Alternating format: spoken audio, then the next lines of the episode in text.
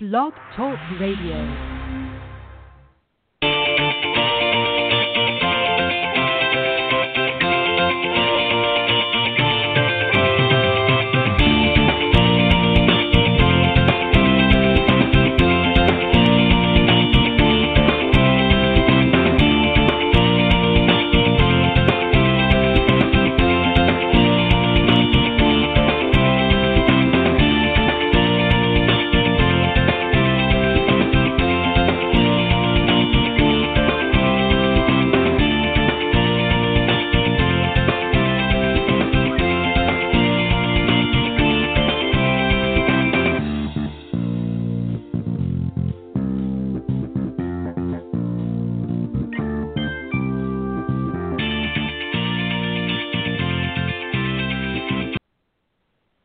All right. Good evening, everybody. Audio ran a little bit long. Good evening and welcome to Golf Talk Live. I'm your host, Ted Oderico. Got a great show for you tonight. We're going to be starting off here in just a few moments uh, uh with another great round of Coach's Corner. And uh, got a couple of great guys that are going to be on the show tonight, and I'll introduce those guys in just a moment. And then a little bit later on, I'm very excited to have my very special guest on this evening. Uh, he's uh, been a golf announcer for many, many years. Uh, the, known as the voice, of course, I'm talking about Mr. Peter Kessler. Uh, who, who, you may all recall uh, was one of the original, if not the first, uh, host uh, on the Golf Channel when it first made its debut uh, some years ago. And he's going to be joining me on the second half of the show, so I'm very excited about having him on the on the program tonight. And I just want to take a quick note to let everybody know that we are live every Thursday evening from 6 to 8 p.m. Central here on the BlogTalkRadio.com network. And as always, the easiest way to find us is to go to blogtalkradio.com and up in the search key, just type Golf Talk Live, or you can just uh, do a forward, forward slash, excuse me, and add Golf Talk Live on the end to that link, and that'll take you to the uh, live broadcast every Thursday from 6 to 8 p.m. Central or 7 to 9 for those of you on the East Coast. Um, but for some reason, if you can't join us live, not to worry. You can just visit that link and just scroll down to the on demand section. Of course, all of the uh, live broadcasts are auto recorded, so you can check those out uh, when it's convenient for you. Or you can also go to iTunes.com or Stitcher.com, and under the podcast section, uh, again, you can just type in Golf Talk Live, and that will take you there as well. Always look forward to speaking with my guests, and if you want to call in and talk to my guests at any time during our Thursday night live broadcast, you're welcome to do so. The number to call is area code 646 716 4667. Uh, or you can easily uh, email me any questions or comments about the show to ted.golftalklive at gmail.com. If you're somebody in the golf industry, maybe you're a teacher professional or a golf coach, uh, uh, or maybe you're an entrepreneur or, or, somebody that maybe has written a great golf book that you want to share with the audience, that you think you've got some great tips uh, uh in the book that uh, you'd like to share, uh, by all means, you can also reach out to me at that email. And again, it's ted.golftalklive at gmail.com.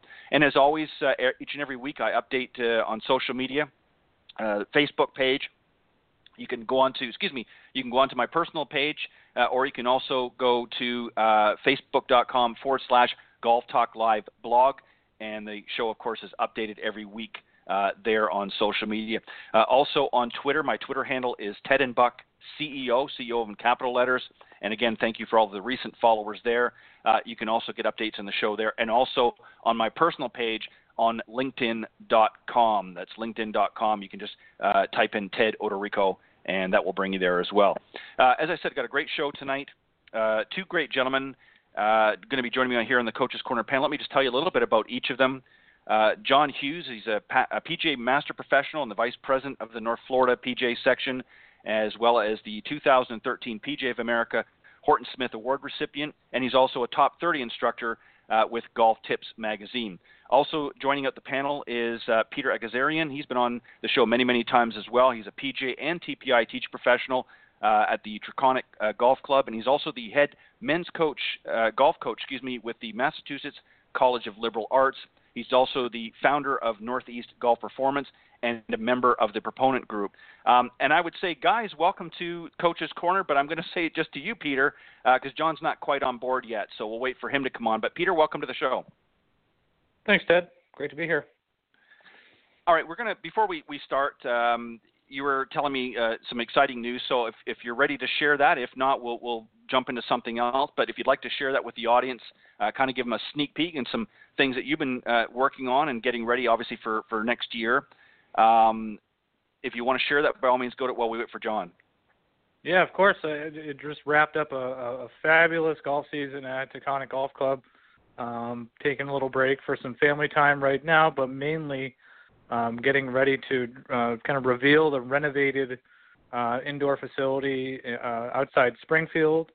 Uh, just replacing some turf, netting, um, really upgrading just the overall facility, and also going to be opening uh, a brand new performance facility studio in North Adams, Massachusetts.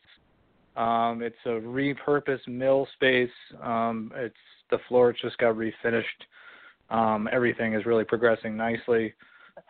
Very high-end turf, uh, TrackMan hitting bay, uh, pretty large putting green, uh, nice SYNLawn uh, turf. That's really excited about it. That's going to be a year-round facility um, just to complement my work at Taconic during the season and also uh, in the off season. Uh, we just sold out our junior elite program, so that's full with a waiting list already. Uh, we're still we're just about three weeks away from opening and starting that program, and uh, have just about a hundred people who have requested information for um, either North Adams or um, uh, Springfield area. So it's a pretty exciting time, and just looking forward to getting getting back on. Fantastic. And and Peter, when's the uh, when's the facility going to be completed? When do you have a, a date at this point that it's going to be yeah, ready right and, and, open for business? Yeah, we're going to have an open house uh, for North Adams on uh, December 2nd from noon to 2 um, uh, in North Adams. I, I, don't know if I said that, but and then in out the, in Wilbraham, which is outside Springfield, that's going to be on December 3rd, also from noon to two. At both, we're going to have some food, some some beverages, some music, and people can come sample the space, sample the technology.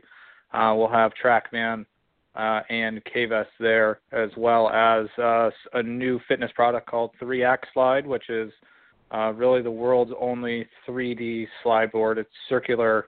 A lot of the slide boards that you see now are very linear and just go back and forth. This actually right. allows you to to slide and and train on a three dimensional plane. So pretty excited about. Oh wow, very. There.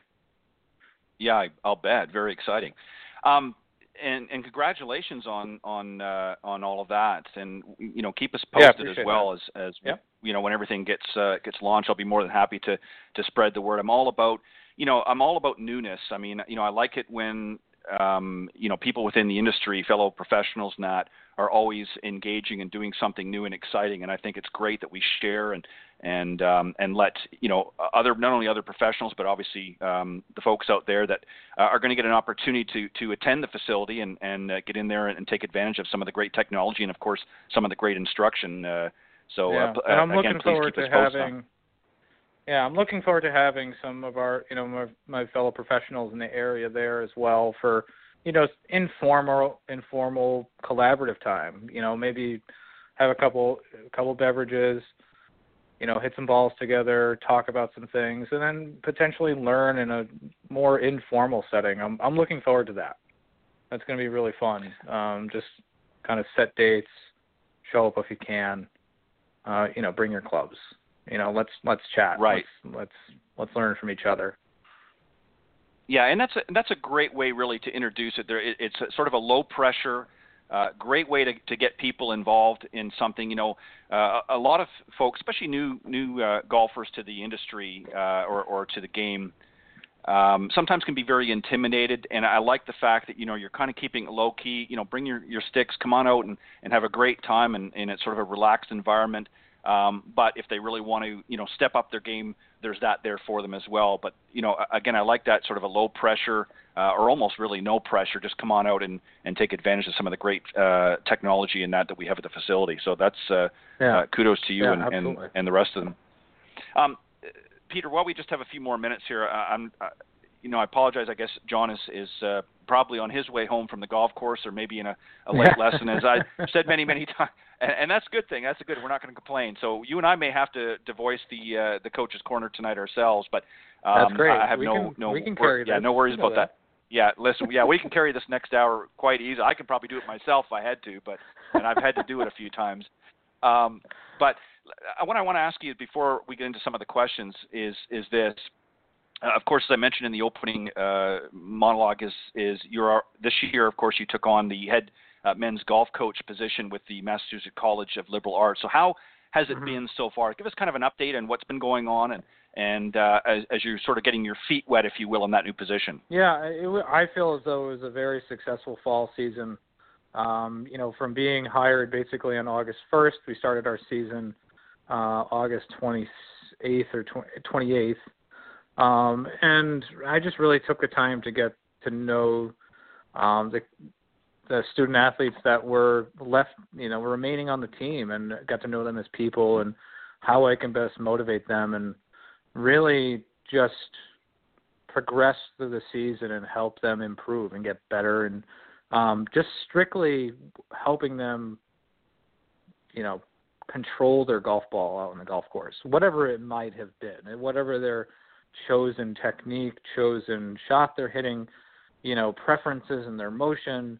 It didn't matter. It was all about training them to control the golf ball. I mean, we had the full spectrum of our five player was a player that was a true freshman, had really played um, some competitive golf in high school, but this was his really his first, you know, dive into playing 36 hole competition.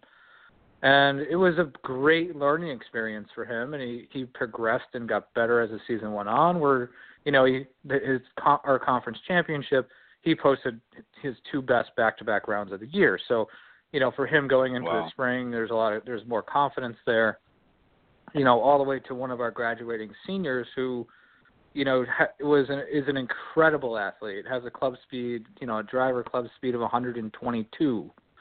Uh, he carries at 320. But it was great to see. It was fun Mm. on TrackMan, but he had no idea where it was going off the tee or off really any anything with speed. Um, Right. so you know he was he was shooting high score a, a lot higher scores than he felt like he was frustrated you know and got to the end of the year he was really controlling his golf ball he was playing golf a lot better and he felt as though his scores were closer to where he felt like he should be you know and just to the point of you know the team overall they for our conference championship compared to last year they improved their two-day team score by 91 shots. Wow. Yeah, Wow, so that's it- it- phenomenal. I mean, it- they they really came together as a team. They really supported each other. They were all just in general really good guys, really good kids that you know came together, got better, and it was just cool to be involved with and you know help guide the process. It was so we're you know we're looking forward to a you know a little bit of a spring season here. You know in the Northeast we don't get a ton of time, and we need to be done with the season a week before finals, uh, so they have time to study. Right. But we have gotten some great offers from um, some schools in Connecticut, uh, some schools in you know the capital region of New York, around Albany and that that area to go compete and and get better. And you know, fortunately, the the biggest thing that I see is a, a win and, a, and for the kids is that a lot of the players that had left the team for whatever reason are wanting to come back, compete, be part of the team again, and I see that as the biggest, you know, upside is that the there's going to be more competition between the kids and the players, and it's going to be really good moving forward. I'm pretty confident. So we're going through the also just That's kind of going through the whole recruiting process and all of that right now as well. So. Yeah, and and you know what's what's interesting too is you know it, it it's it's a challenge really for both. It's a challenge for the kids that you know they've they're not maybe familiar with you and you're not familiar with them when you sort of first come into the position. So you you've got to kind of you're, you know you've got to kind of work your personalities together and and kind of mesh uh, literally as a team, not just the players but also as the coach as well. Because um, Mhm. sometimes you know there, there's going to be differences in in uh, coaching styles from one person to another, uh, and also players uh, respond differently to, to different stimuli. So, how was that transition when you first uh, came on board? How was that? Was it a, a pretty easy fit, or was there sort of some massaging that had to happen along the way? Well, it was just I just genuinely wanted to get to know them as people. You know, I Mhm. I sent out an email to the team, you know, in the beginning, and you know, any of the I just wanted to get to know them.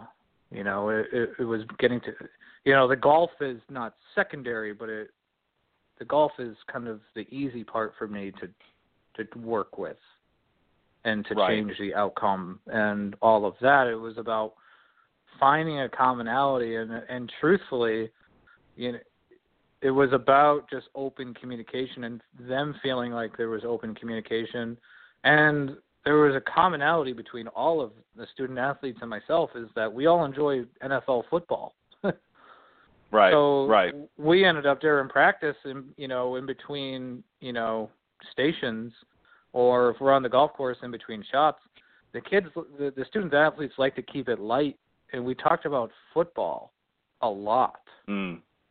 And there wow. would be times when I was out there out there coaching them during an event and you know one of them's playing well and and I you know I would just update them on whatever football game happened to be going on and they relaxed enough to to keep their rounds going. And it was just it was it was more about me listening to them between themselves. Yes.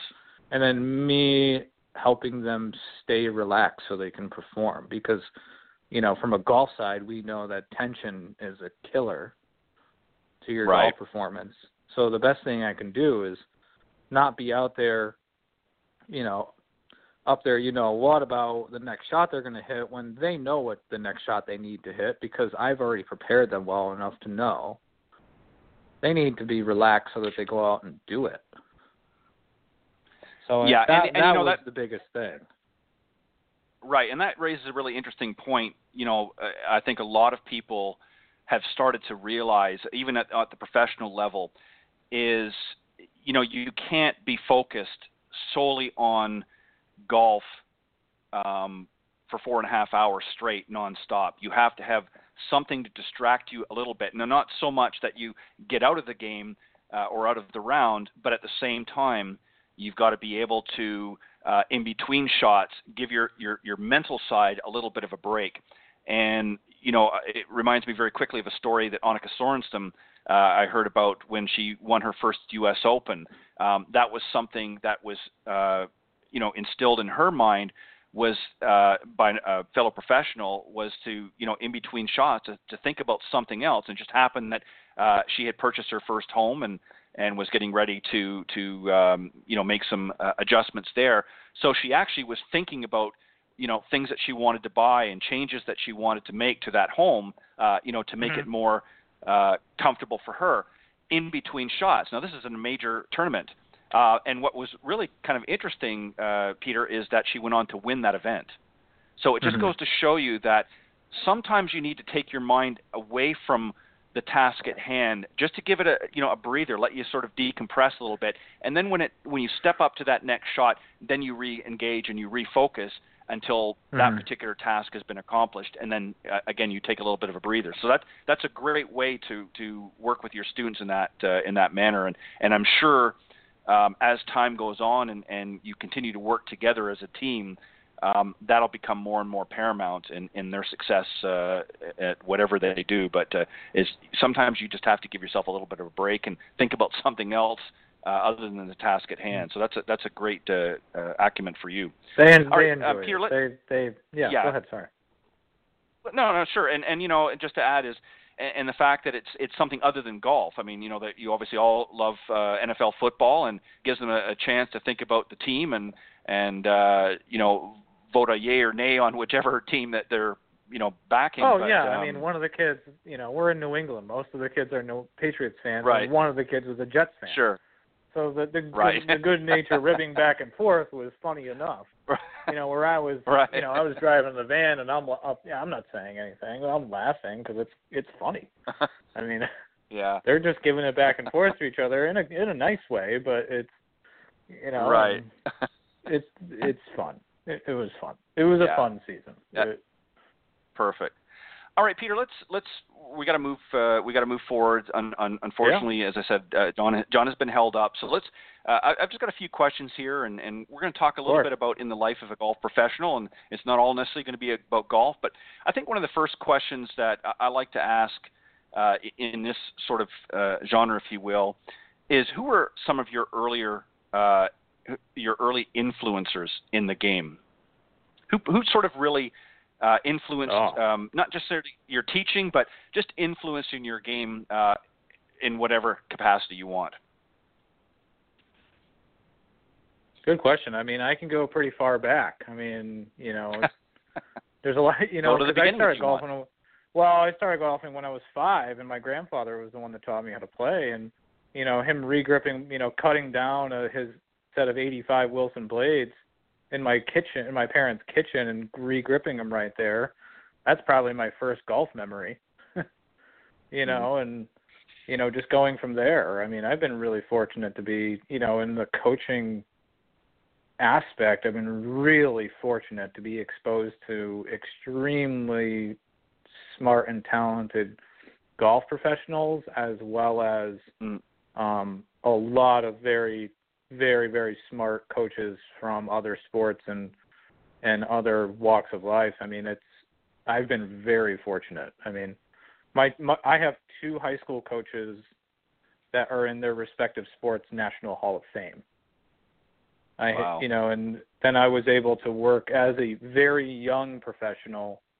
I was able to work for two professionals that are now in the Connecticut Golf Hall of Fame. So I I was very fortunate to be in those positions and to be able to learn from them. So it uh, you know, I would say my my wrestling coach was probably one of my biggest influences in how I coach my golfers. Uh, it's just a lot different arena, a lot different of level of intensity, but Right. you're you're still working with a lot of the same principles, but also the the golf, you know, you know, I've been a professional since I was 19. So I mean it's Mm. you know, I've just been able to have exposure to a lot of great great minds. It's it's been fabulous. And, and you know, it's interesting that uh, what I take away from that is it wasn't just all about golf. There were other influencers that were not necessarily in the golf profession that influenced your career uh, to this point, and that's extremely Mhm. important. You know, we we often talk about uh, juniors. You know, obviously we we love uh, when juniors want to come into the game, but we also want them to be active in other sports for a number of reasons. Uh, you know, to become a, a more well-rounded uh, athlete, of course, but um, to be exposed to other things. Because if it's if it's golf, golf, golf all the time, um, it can be very easy uh, for them to get burned out um, and to lose interest because they're not seeing and, and being exposed to other things. Uh, and it doesn't even have to be other sports. It can be other, um, you know, something, you know, walking on a trail or hiking, uh, you know, whatever Yeah. case, you know, Mhm. out at boating, you know, fishing, whatever the case, you know, whatever their their passions might be. Um, so I, I like the fact that some of your earlier influences uh, were not just golf professionals, but uh, other professionals and and maybe just uh, mentors that that you look up to and respected in how they handled themselves uh, in, in their everyday life that that somehow influenced you and and uh, made you the person that you are today. And I think that's fantastic. The, and it's funny because Um, I- I mean wrestling and golf are so far apart, but I have a better understanding of cause and effect in my in my golf coaching because of my early background in gol- in wrestling. It it's very Yeah. strange. It's very relatable. It, it, it they're all of one's extremely physical and the other one is definitely not. But it's cause and effect, Yeah, they're and that's the basis of it. Yeah, and they're very, as you said, very polar different too. I mean, you know, they're at the opposite spectrum. I mean, one's a physical sport, and and and, and although I know golf, uh, you know, some might argue say it is uh, physical to a point. There are physical uh, requirements, of course, but you're not making physical contact, or at least you shouldn't be uh, out on the golf course unless No. unless you're arguing with your Hopefully somebody not. in your foursome. But yeah, hopefully not. So so then how? Let's again sort of take this uh, to the next Yeah. step and just say, how is your teaching? Do you think then, as a result of uh, early influences and and maybe just your own experiences, how has your teaching evolved uh, thus far over your career? Where do you see it in the beginning, and how has it evolved and taken shape to, to where we are today? it's evolved quite seriously. I mean, from you know being one of my you know one of my mentors early on, you know saw a lot of potential in me and and verbalized that to me. But he had a he said something that was really has stuck with me. he said that you don't know what you don't know yet, and I, mm-hmm. I think about that a lot. And it, and it, you know, from an early age, you know, you're sitting there at 19 years old and you're teaching an adult, and you know, you're you're changing the outcome. You're you're helping. But you know, as an older professional now, I I say, okay, I I definitely wouldn't offer that as a solution now. Um, right. But I I would I would say it's it's really I've always been a person that's focused more on the forward swing during the from the transition through the ball. I will say that. Mm. But it's it's really gone from being as a young professional, you know, having information passed down, you know, through the years and believing that the you know the swing started with from the top down, whereas I completely and wholeheartedly believe now that the ground the swing starts from the ground up. Um, whether anytime you're putting speed on the club in general, that would be the biggest difference, technique wise. Technique wise, and back then I, I I felt like I was talking way too much.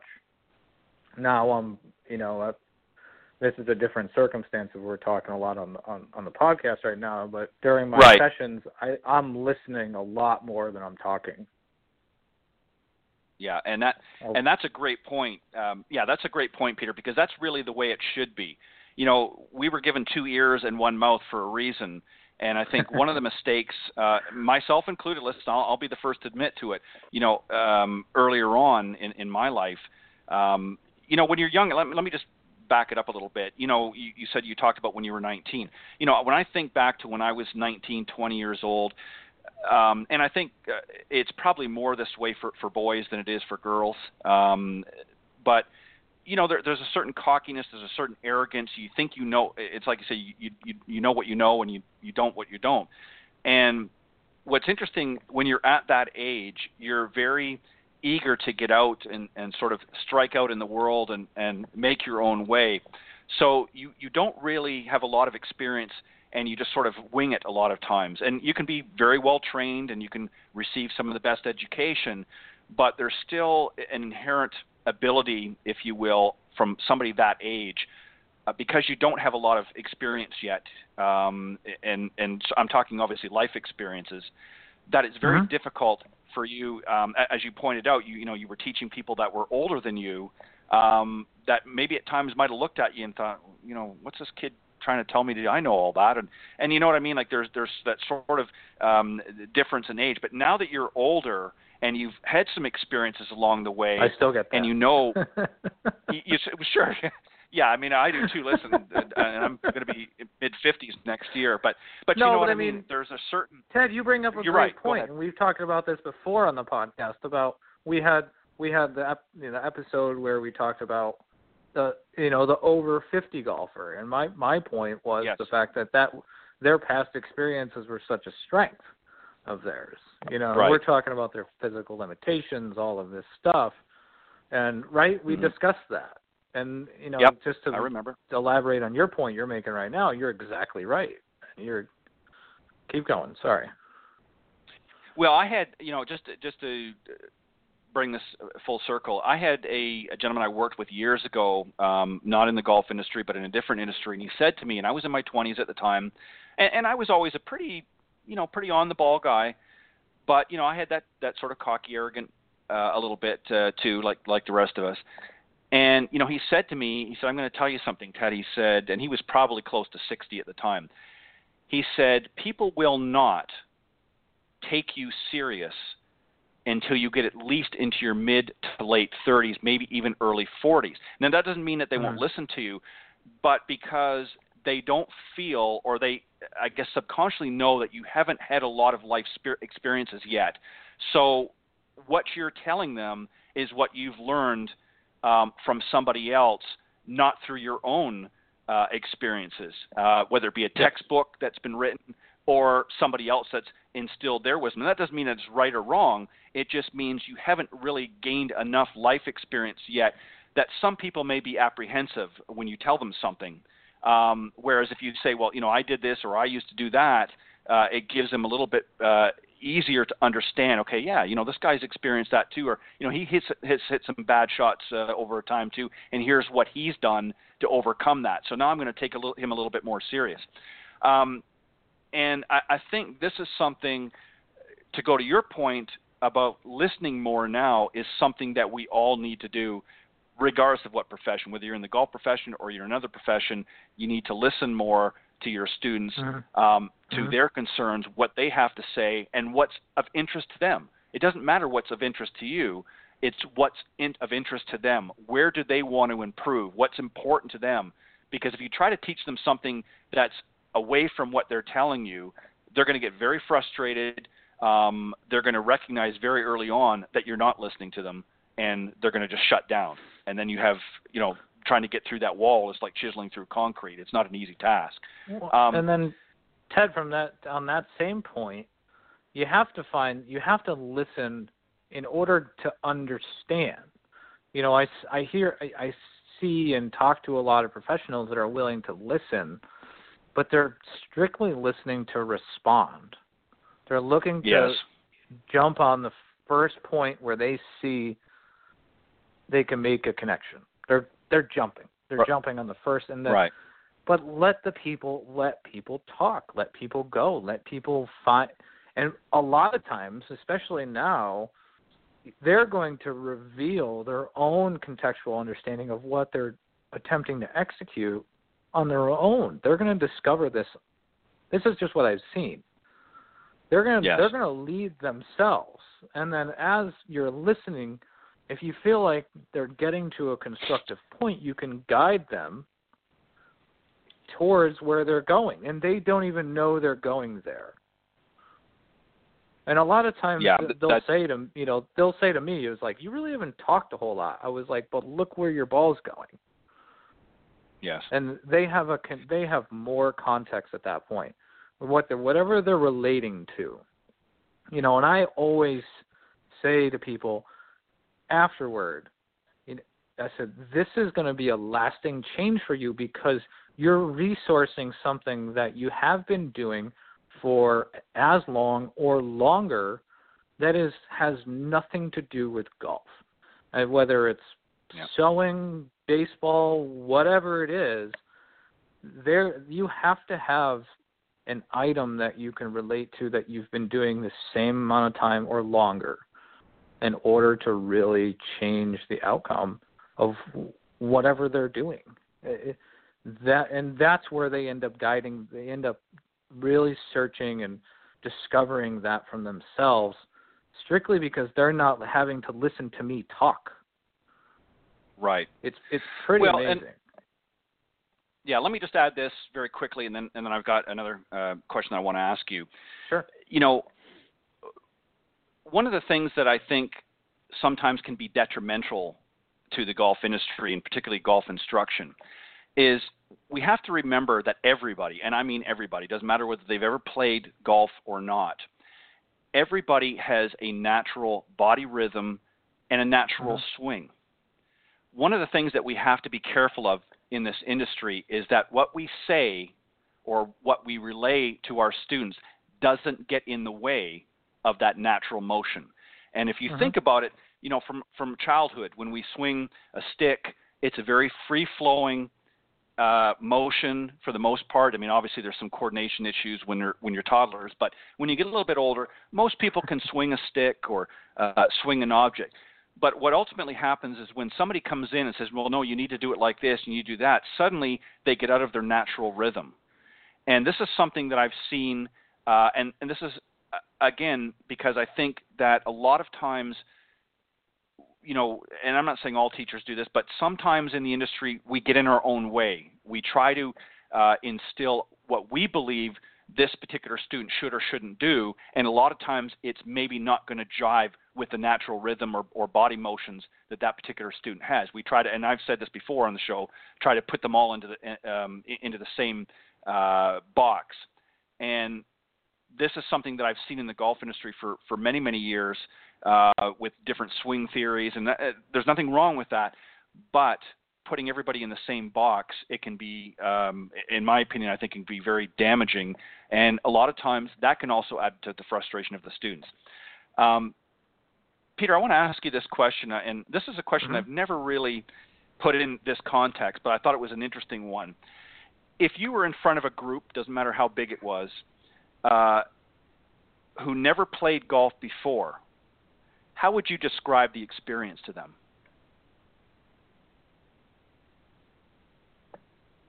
Never played golf before. Ne- never been on a golf yeah. course before. They've they've they've never played golf before.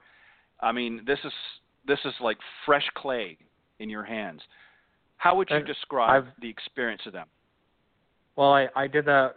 I've done that for the past you know two semesters at Williams College, just teaching the phys ed golf class, and mm-hmm. it it's amazing. I mean, in nature. I, I would say it's just a it's a really naturally organic experience. It really is. I mean, and I say that to them in the beginning, and then they get, you know, as we progress through the class and they're spending more time on the golf course, they agree with that. And they appreciate, right. if they're not appreciating the golf aspect, they're appreciating the nature and the scenery. And they see animals and they they're walking through you know a golf course that's extremely well manicured and they can't believe the grass. They think mm-hmm. it's fake. I mean uh, right. they really do. They they really thought the putting the the putting surface was fake because it was just it was grass that they'd never seen before uh, and it's amazing just to to watch them discover their surroundings and then you know the the idea of making contact they're wrapping their head around the idea of making contact with the golf ball however they're gripping mm-hmm. it. It, it the the the mechanics of it are insignificant and when they make contact for the first time you know, whether it's to whatever quality it may be. It, there's the look on their face of just joy, like they just done something that they never thought they can do. mm.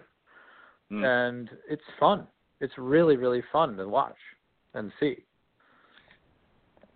Yeah, and, and I think something else too. You know, sorry, go ahead, please finish your thought. No, go ahead. No, you go ahead.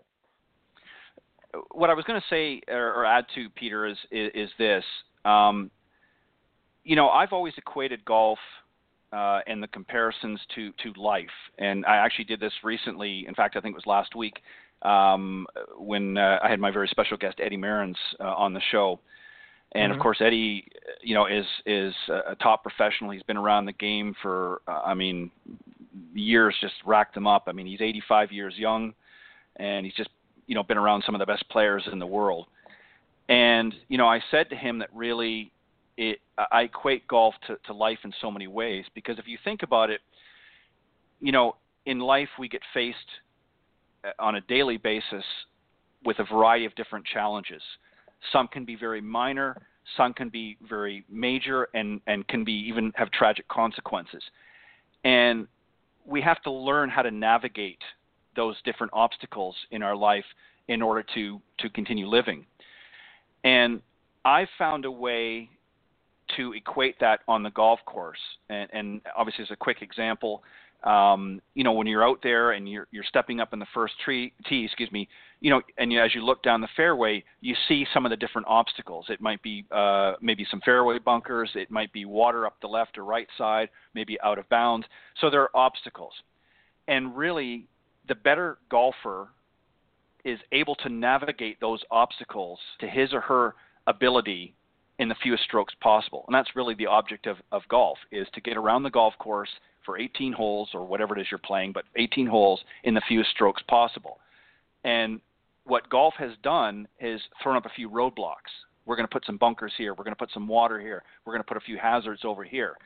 And the better player will learn how to navigate those obstacles or overcome those obstacles when need be um, in the instance if they if they get into a hazard or they fall uh, their ball falls into the water uh, with a, a bad uh, tee shot or errant uh, shot. So, what you learn on the golf course and how you handle those challenges are very similar to how you handle the different obstacles that you deal with in life. So when I'm working with somebody that that's brand new, is I say to them, what you're going to do is you're going to go out there first and foremost. I want you to have fun, but you're going to be challenged, and I want to see how you're going to handle those challenges when you get out in the golf course. It doesn't matter how well they hit the ball. It doesn't matter whether they, as you said, whether they got the perfect grip. I want to see how they're going to handle themselves out on the golf course. Are they going to get scared? Are they going to get intimidated? Or are they going to meet and try to the best of their ability to overcome those challenges? And once I see that, then that's going to tell me what I truly need to work on. Um, because a lot of times, as I said earlier, um, they may have some good skills already, but it may be how they play the game is really where their downfall is. So, to, to answer that question that I asked you, is I want them to have an experience when they're out in the golf course. And then I want mm-hmm. to equip them with the tools necessary to not only have fun, but to handle those challenges and obstacles while they're out there. And that's really, in my opinion, what I think golf instruction is, is equipping them with the tools and the knowledge on how to over, mm-hmm. overcome mm-hmm. some of those obstacles. Uh, agree, mm-hmm. disagree, or, or do you want to add to that?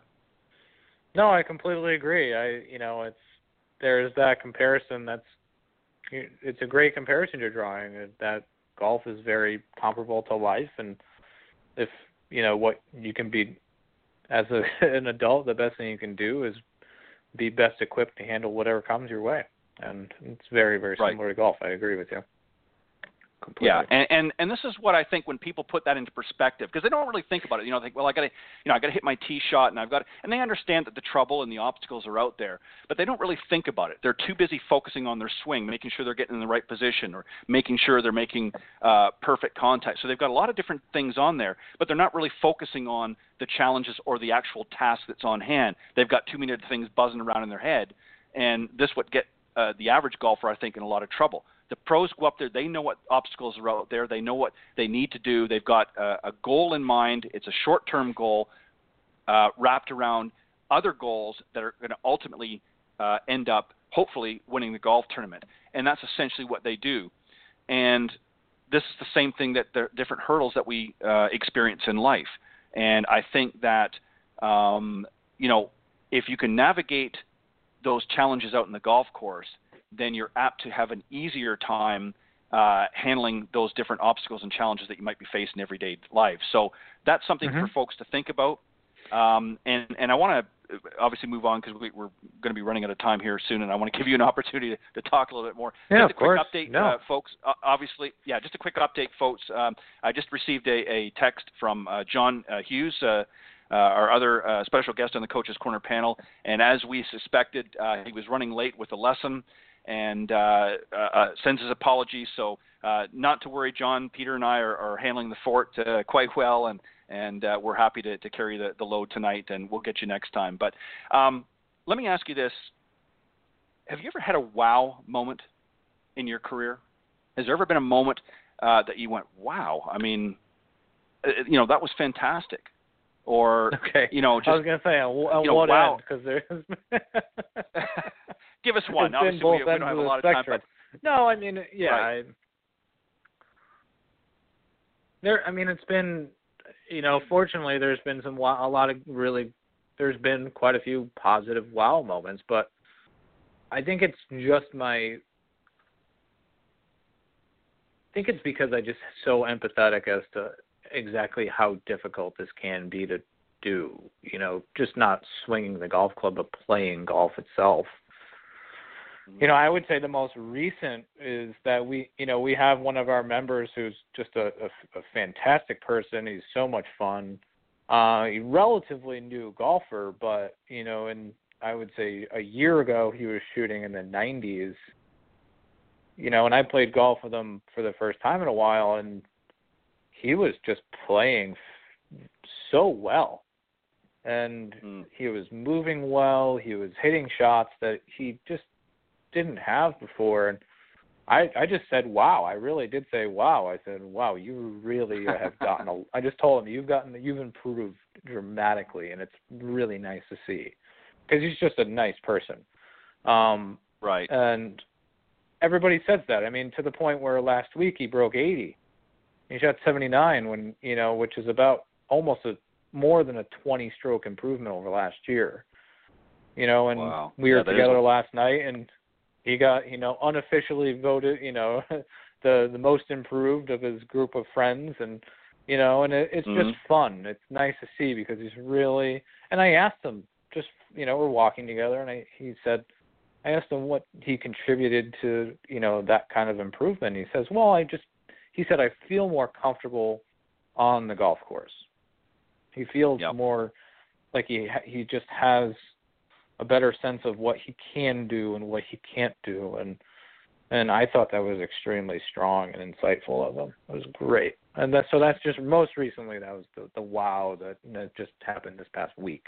So yeah, that's fantastic, and what a great story. You know, Peter, what, what's interesting uh, about that is that's really, in my opinion, the goal that all golfers should seek is get to a point in your game where you're confident and you're comfortable.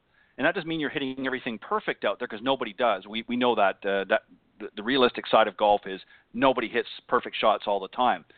But when you get to a comfort level with your game that you're confident that when you go out there, you're going to be able to bring your very best each and every time. And even when you don't, it's not going to get you down. You're not going to be throwing your clubs or, or, or getting upset or snapping at your spouse when you get home.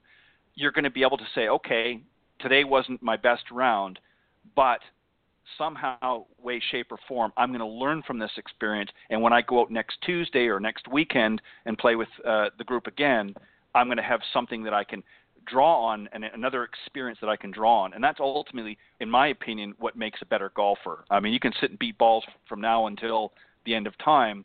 That doesn't necessarily going to make you a better golfer. It's it's how you handle the different experiences uh, and challenges, and then come to terms with those challenges. That, in my opinion, I think makes you a better golfer. And and obviously, your friend there uh, has has come to that realization as well. And and kudos to him. I mean, mm-hmm. that's a, that's a big yeah, that's a big wow yeah, that's a big wow to come yeah. from you know barely breaking 90 uh, to then breaking 80. Barely breaking uh, 100.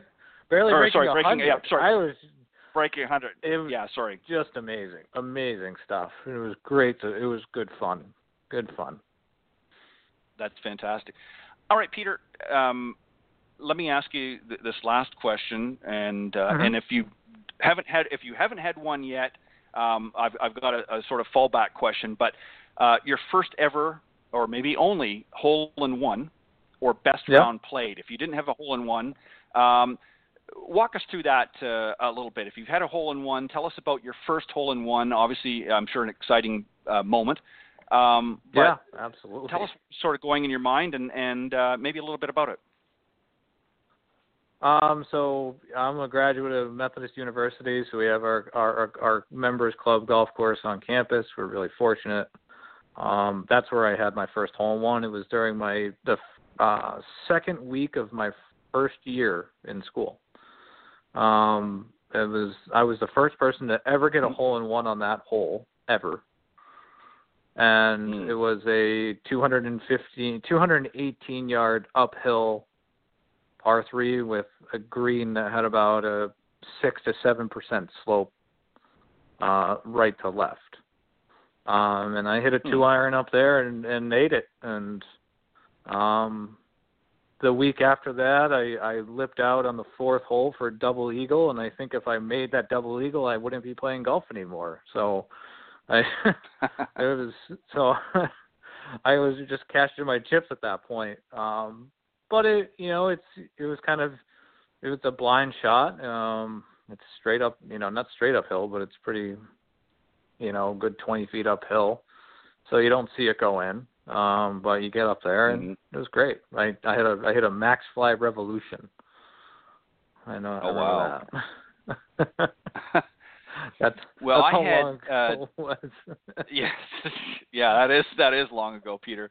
Um, I had not as eventful uh, of uh, first hole in one, and it was a par three. It was actually um, very few courses at that time uh, had this, but um, it was actually hole number 18, which was a par three in this particular course. They now have uh, another 27, I believe, another 27 holes, but it was at Hidden Lake uh, Golf and Country Club in uh, Burlington, Ontario, and up in Canada, of course, where I'm originally from. Mm-hmm. Mm-hmm. And uh, hole number 18, and I was having, you know, you know, an okay round. Uh, and it was, uh, I think it was uh, 194. It was playing to that day. Uh, it actually can play longer, but I think it was playing to about 194. And I actually hit a four iron. I had a little bit of a breeze behind me, but was what was interesting about it was in behind the green uh, is the parking lot. Of course, the the drive uh, driveway into the the golf facility runs along the right hand side, and then of course you got the parking lot and then the clubhouse to the right. And when I hit it, there was a, a, a large uh, group of trees in behind. So I kind of lost the, the, the, the ball for a moment, and I had visions because I, I really stepped on it, and I thought, this thing's gone. And I, I, I was just praying that it was going to hit the trees, hit the trees, because there were a lot of nice looking cars parked in that, that parking lot, and they pretty much backed right up um, almost onto that hole. And I was just waiting for the, the shattering glass – and my playing partner, who was a very good friend of mine, David, at the time, he said, "I think that went in." I said, "No." I said, "That that's gone, David." I said, "It's it's in the parking lot." Well, sure enough, we got up there. You know, not a, a, a an exciting hole, not an exciting, um, you know, strategy, if you will, but it was my first hole in one, and I was thankful for two reasons. Obviously, the hole in one, and thankfully, I didn't shatter anybody's windshield uh, in the parking lot and behind. Um, and actually, funny enough, you're excited because summer, you didn't I, have to buy a new windshield for a Porsche. yeah, yeah, and I was, uh, you know, I was early 20s at the time, and and I actually, Yeah. funny enough, I, I worked at that golf course the following summer, and uh, you know, I, I made a suggestion that they alter the parking lot a little bit. I said because it makes it very intimidating for for people that uh, you know are playing 18, and and sure enough, they did. They actually took out that row of cars and and uh, and moved it to a different area. But um, it, it was very interesting, and, and that was my very first one, and and uh, it, it was just you know like an that. exciting. Yeah, and and and it just you know had so many. I mean, it, it could have gone bad so many ways. You know, if I had have you know not hitting a, a solid shot, obviously I would have come up short, or if I had have you know hit a little bit too much fade, or or in those days I called it a slice.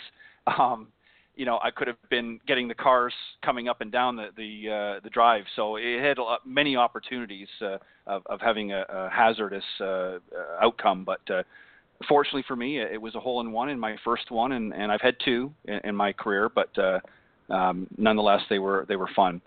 Um, Peter, as always, uh, I had a great time, and um, I, I enjoy you coming Likewise. on Coach's Corner. And and uh, I- I'm sorry that John wasn't able to join us, uh, but uh, them too. the breaks, always, as they say. And, yeah, John's a John's a good guy, and he's been on the show many many times, uh, not only as a guest but uh, also on the Coaches Corner panel. He's been pretty regular, and and uh, just to update everybody, of course, uh, I'm going to be sending out to all of the the guys and the gals that have been on the Coaches Corner panel. Uh, the 2018 schedule is going to be coming out here. I'm hoping to get it out uh, before Thanksgiving. Everybody uh, a chance to uh, to think about what they want to do, but we're we're gearing up um, for a new season taking place in 2018. So for those of you that have been on the panel, and I hope you'll come back on, and for those of you that may be tuning into the show tonight, some of you pros that have never been on the Coaches Corner panel, um, by all means, you want to step up and, and join. And we're going to have a lot of fun. Got some great uh, things going to be happening next year. So Peter, I hope I can count on you coming back next year as well. Absolutely. Uh, we'll have a lot yes. of fun. Mhm. And uh, and Peter, just in some uh, closing uh, moments here uh, of the Coaches Corner panel, uh, just let the folks know if they want to reach out to you and and uh, and maybe uh, let you help them with their game, or maybe just uh, maybe might have some questions for you. Uh, let the folks know how they can do that. Yeah, absolutely. Always feel free to reach out to me, um, especially on social media. Um, you know, I'm on Facebook under my name. Um, I have a, a, a fan page as well. It's Peter Egazarian, PGA and TPI Performance Coach. Um, I am on most prevalent on Instagram. Uh, my handle is at Daily Golf Coach, and also on Twitter um, at Daily Golf Pro. um, please feel free to reach out. Um, send me a DM. Any questions I can answer for you, I'm happy to. Uh, I also have a website that's uh, uh, gogolfcoach.com. And, um, you know, going into the off season here in the Northeast, um, I'm teaching 10 months a year. So I take off uh, November and April for the most part, spend my family, but uh, I do have the, like I said, the facility in North Adams, Massachusetts, which is uh, right in that upper northwest corner, and also a, a facility outside Springfield, uh, which a lot of people from Connecticut, uh, eastern part of uh, Massachusetts, and and Vermont actually uh, really like that facility because it's so close to the uh, Route 90 or the Mass Turnpike, and also Route 91 uh, which really runs right down the center part of New England. So, um, however I can help, mm. let me know, please. And uh, um, you know, I'm always happy to answer questions or, um, you know, I'm really going to be putting out pro- um, programs for 2018 at Taconic here shortly. Um, really, my the, one of the most popular programs this year was uh, the daily. I just call it the daily program. There was quite a few people that traveled from outside the area um, you know, had a morning of instruction, uh, you lunch, chat together, uh, went and had an 18 hole playing lesson. That's something that's uh, definitely going to be available again. So if you're obviously from outside of the area, if you're listening, uh, that's a very good option. And Williamstown itself is a, a very cool little town and a lot of very fun things to do and uh, a lot of art and and museums as well if that's your thing. Perfect. Well, Peter, as always, thank you very much for coming on the Coaches Corner panel tonight, and uh, a little bit different panel uh, than what we normally have here, but uh, always got to mix it up every once in a while, right? And and uh, I had fun. It's you, I, you and I, Ted. It's great. It's perfect. That's right. Yeah, that's right. Uh, um, I'll uh, I'll uh, give my, my good friend John a, a, ribbing a little bit later. No, I'm only kidding. Um, I love uh, having John on the show, and, and I know these things happen, and I appreciate you giving of your time. Mm-hmm. Um, no, all, happy to. All, all, the time on the panel discussion. So have a great uh, weekend, and uh, in case I, I don't uh, talk with you before, uh, happy Thanksgiving, and I will see you next time on the Coaches Corner panel. Yeah, you as well, Ted. Thanks so much. You're very welcome. Thank you. All right, that was my very special guest, uh, Peter Egazarian, of course, on the Coaches Corner panel. And, and all kidding aside, uh, my good friend John Hughes, uh, PGA Master, uh, professional uh, out of Orlando, unfortunately wasn't able to uh, make it this evening and sends his apologies. So we'll we'll we'll get him next time, but um, not not to worry. I'm always always happy to have him on the show, and I know, as I've said so many many times here on Golf Talk Live, that you know these things happen. Everybody's working hard. Everybody's uh, got things that they need to do, so I don't have a, an issue with that. But um, I, am very excited about my, my very special guest this evening. Um, you all, I'm sure, will know him uh, once I uh, bring him on here. Uh, his name is Peter Kessler. Of course, uh, he's a golf announcer known as The Voice, and I'm going to tell you a little bit about him, and then I'm going to bring him on because I see he's ready. Uh, Peter Kessler was the voice of HBO Sports from 1990 through 95 uh, narrating Peabody, uh, Ace, and uh, Emmy Award winning documentaries, including When It Was a Game, When It Was a Game 2, uh, the boxing trilogy In This Corner, and The Sweet Science. Uh, he was the premier talent at Golf Channel from 1995 through to 2002 and hosted, wrote, and produced over 1,300 live one hour episodes on four different shows Golf Talk Live, Academy Live, Viewers Forum, and of course, Masters Highlights. Uh, an active figure in the golf industry, Peter has been featured in multiple golf publications around the world, including cover stories uh, in Golf World and Golf Week. His expertise and historical acumen was the subject of a 10 page profile and interview in Golf Digest. Additionally, Peter has produced programs for Callaway uh, Golf, Adams Golf, Gary Player Golf, and of course, Bobby Jones Golf.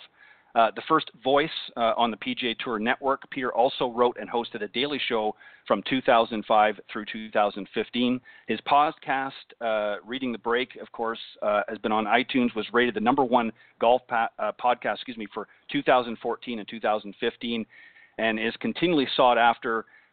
His, for his narrating work, Peter has provided voiceover talent for American Express, the NBA, the USTA, and of course the Boys and Girls Club of America. And we're going to talk about uh, some of those things, and of course this podcast, and many, many other great things uh, as we continue the conversation. But uh, let me welcome my very special guest, Mr. Peter Kessler.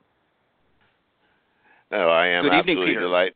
I am delighted to be with you, and I'll tell you, it when you told me that uh, one of your guests was unable to make it, it reminded me of something that Arnold Palmer once said to me. He and I had just played golf at Bay Hill, and he didn't feel good, and he was supposed to be the Mm. guest speaker at a dinner, but he's only supposed to be one of three or four. And I said, "Look, if you feel this bad, don't go." And he said, "No. When you make a commitment, you show up, no matter how you feel, no matter what's going on." well said. Words to live by. Um, you know, it, it happens, and, and, as I'm sure you know, Peter, um, from doing all that you do, sometimes these things happen. And and Of course. Uh, I, I've known John. Yeah, I've known John for a number of years. He's a great uh, uh, golf professional, and uh, he was actually he texted me a, a few moments before uh, we went live, and and said that uh, he was uh, tied up with a student. So I understand that, and and these guys are giving of their time. So I'm, I, you know, Peter and I, uh, my previous guest, uh, we held the fort, as they say. Peter, I want to say before well, we get I didn't our realize you'd discussion. mentioned the guy. I didn't realize you'd mentioned the guy's name. I apologize. No, no, no. yeah, no, I did. Um, Peter, I want to say this before we start our, our conversation tonight. Um, I have been obviously a, a huge fan, as, as many, many have uh, for years. Uh, I remember your earlier days, and we'll talk about that here in just a moment, uh, from the Golf Channel. And one of the things that, that I guess I loved about watching um, those very, I mean, as I mentioned, uh, you, you did four um shows on, on the Golf Channel.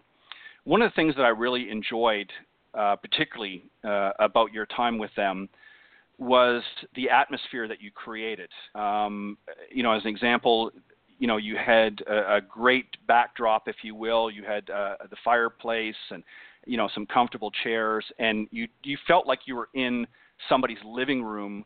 Uh, you know, around the fireplace, a fireside chat, if you will.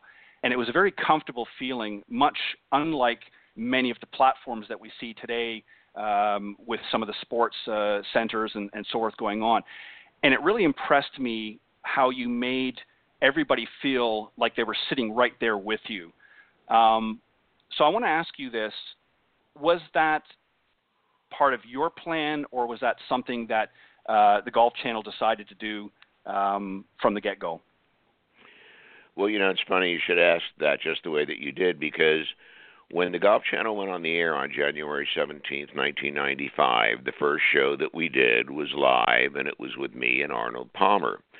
And Mm. in October, most of the people in October of 94 had now arrived at the Golf Channel that were going to be there for the launch in January of 95. And in my particular case, when I was hired, I was hired to host a show on Mondays to talk to the greatest players in the world, and on Tuesdays and Right. Wednesdays to talk to the greatest teachers in the world. I also did some sideline reporting as a walking reporter for the Nike Tour events in my very few months that, that after the uh, channel launched in 95. Then they pulled me inside to do more studio work. But what happened was they were so busy building the sets and getting things ready and getting the control room ready and getting all the electronic equipment in and the robotic cameras and people and people to work the robotic cameras that I was absolutely left 100% alone to figure out how I was going to do these shows. And Mm. when the time came to do the very first show, nobody in the building knew what I was going to do. I had spent 30 years reading golf history several nights a week from the time I was 13 years old until the Golf Channel went on the air. And so I had a very strong uh, knowledge base. I had also acted in college and in high school. I did community theater. I did a lot of public speaking. I was comfortable in front of people. Uh, stars Right. never intimid- and never intimidated me. And so, what I did was, in a normal week, I would put a pad down on Tuesday morning, and by the next Monday morning, when the show was going to be on, the chat show with the great players, I would have probably a Yep. 100 quest- questions on this yellow pad. and I would cold them down to 20 questions on the Monday morning. And I would do all of this at home, and I would call into the studio, and I would tell my producer, Lee Siegel, okay, in the first segment, I'm going to do this. So could you have this piece of film ready? Could you prepare this graphic? Could you do this for me to get it set up so that when I get to this point, I have what I need from you? And I knew my subject so well and did so much research during the week to get ready for the show that not only was it easy for me to come up with a list of great questions, but I knew mm-hmm. exactly what the answers were going to be. Now, because I knew exactly wow. what the answers were going to be, I was able to, in my head, time out the show. So, my idea was to present each one hour show as a one hour play. I knew what I was going to say, hmm. I knew what the guest was going to say. I was pretty sure I knew what my follow up was going to be. So I always culled it down to 20 questions. I wrote it on a legal pad. I put it on the inside pocket of my sport coat. And actually, only one time in 1,300 shows did I ever pull out the list to look at it because I had memorized it. I, I actually had a photographic memory and could right. see pages and books. If you asked me a question about history, I could actually see the page and I could see if there was a smudge mark on the page in my mind's eye. So my idea was it's a one hour play. I know my lines, I know what the other guy's lines are. So in my head, I timed it out, and I can't recall a single occasion in 1,300 shows where I didn't get in my 20 questions and it didn't go exactly as I had planned, except for two shows where I feel I made mistakes in how I handled the shows. But in terms of the timing and the atmosphere, that was something I dreamt up myself. And I think a lot of it had to do with the fact that I had done a lot of theater. I was a very big mm-hmm. movie buff when I was a young boy, Yankee Doodle Dandy with James Cagney as right. George M. Co- Cohan the man who invented song and dance on Broadway, was a very big influence to me. And so I had an acute awareness from a theatrical point of view what these things ought to be. And so that's how I was able to create the atmosphere because I was never guessing and I was never wondering. And I was literally performing this one hour show that we did without rehearsal. Yeah and and they were fabulous. You know, uh, and I give you obviously a lot of credit um, for obviously having tremendous preparation, and it makes a lot of sense now hearing um, what went behind it.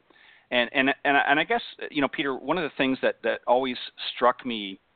Um, that was interesting about it was was the atmosphere that you did create. That's why I enjoyed it. It you know you know, obviously we knew a lot of the answers. You know, when we talked about, um, you know, Nicklaus's uh, Masters win in '86 and and how historical that became uh, some years later on uh, to this day. But it was just the way that the guests were comfortable, the audience, uh, you know, meaning us, was comfortable. You just had a way uh, of of sort of putting things together um, that just made it that way. And I think that's why I enjoyed so much watching, and, and I've always been a big um, follower of, of you for, for many many years. And uh, well, I thank know, you for that. There, and that's part was, of. Go it ahead. called on it, the show's called on the three, four, or five things that I'm really, really good at. I also had mm-hmm. some gifts that I just allowed to occur, and it called on none of the thousand things that I'm absolutely horrible at. So it was an incredibly perfect fit for what my strengths turned out to be and what gifts I ended up having, like the gift of making you feel like you were in the living room. There's no way to to to to make you do that. It was just a gift right. of mine that I was able to create that kind of environment.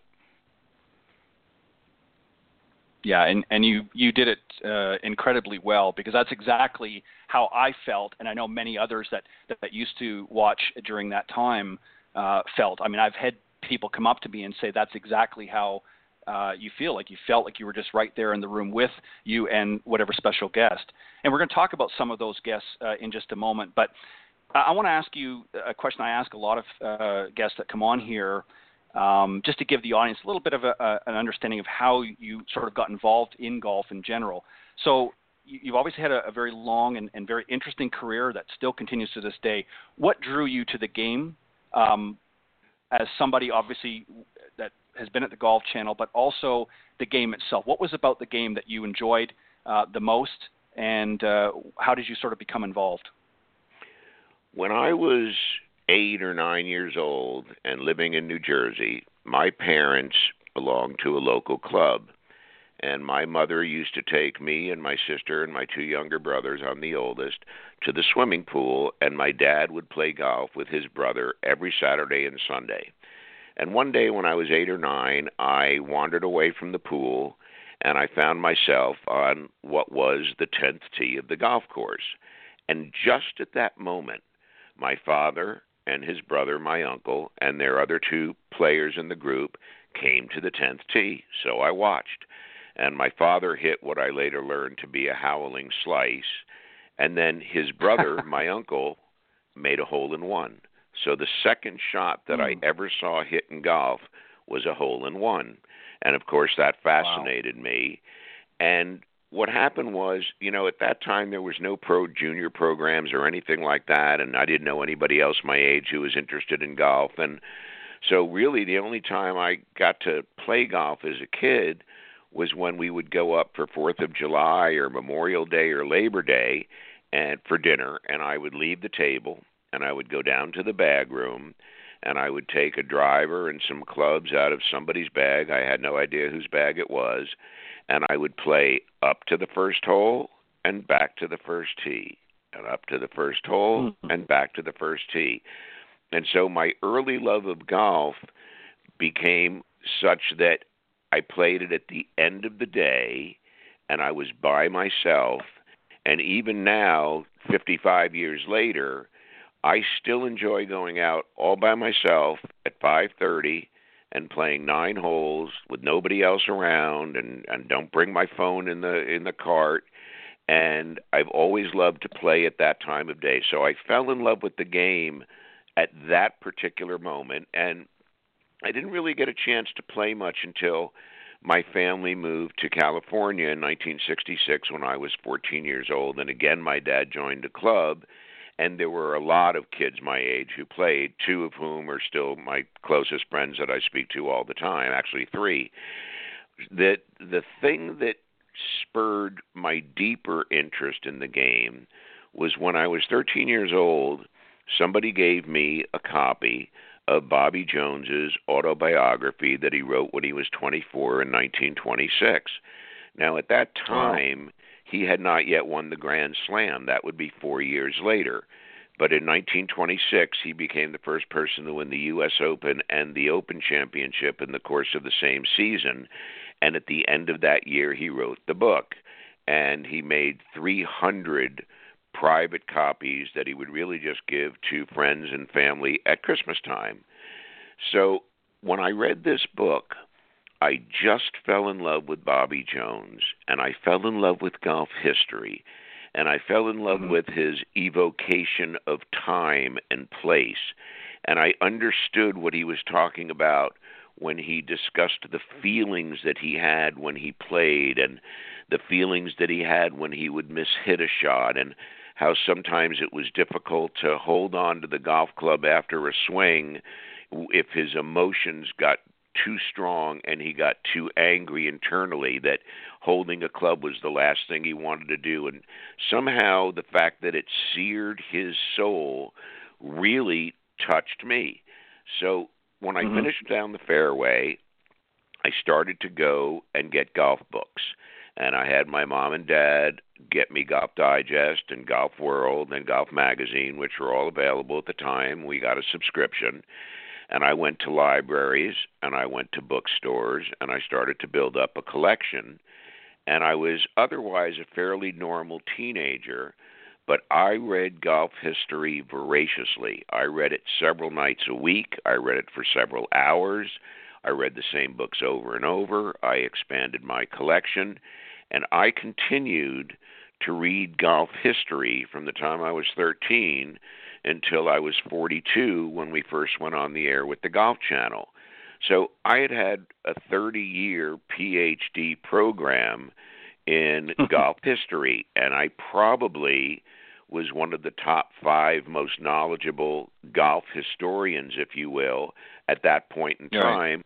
with ever having thought about anything like that.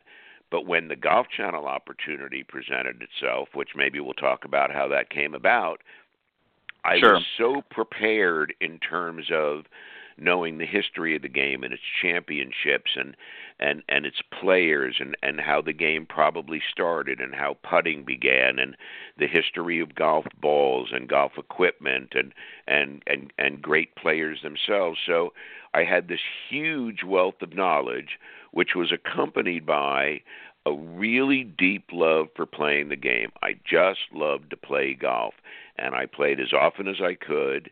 And I had a job before I joined the Golf Channel for many years that allowed me to join a local club where I lived in New York at, at that particular time from 1981, say through 1994 when I moved to Orlando for the Golf Channel's mm-hmm. opening. And so I loved to play. I loved to hit balls. Nothing gave me more pleasure than to go to the range and hit balls just for the longest periods of time. I loved hitting wedges more than any other club. I found that I wouldn't wear myself out if I hit wedges. I found out that hitting wedges was a good key to scoring. So, yep. my love of the history of the game combined with my love of playing the game was a pretty ideal combination for being able to take the information that I had absorbed as a historian and as somebody who was a player, not particularly a good player, but a player, you know, who really cared deeply about the game in in every way. So those those things came together you know to to form my sensibility about the game so i had a deep love for all things golf Wow. You know, it's interesting. I, I think probably one of the only other people that I know um, that I would add into that would be Ben Crenshaw. Um, you know, Ben Crenshaw talks uh, about he, uh, and I don't know to what level, but I, I've heard him talk uh, over the years uh, about his love of the history of the game as well. And I remember there was an interview. In fact, it was probably on the Golf Channel some years ago from his home, and he walked into his his um, library, if you will, and had ev- just about every book you could imagine. And he, I think, also immersed himself in the history of the game. Uh, it was very important. It was a very important part of his uh, golfing career, not just playing out on the PGA Tour and and of course in the majors, um, but also studying and understanding the history of the game itself. And uh, uh, again, I don't know to what level uh, he would be classified as a historian, but he did have a love uh, for the history of the game as well, and uh, I'm oh, sure you probably would know.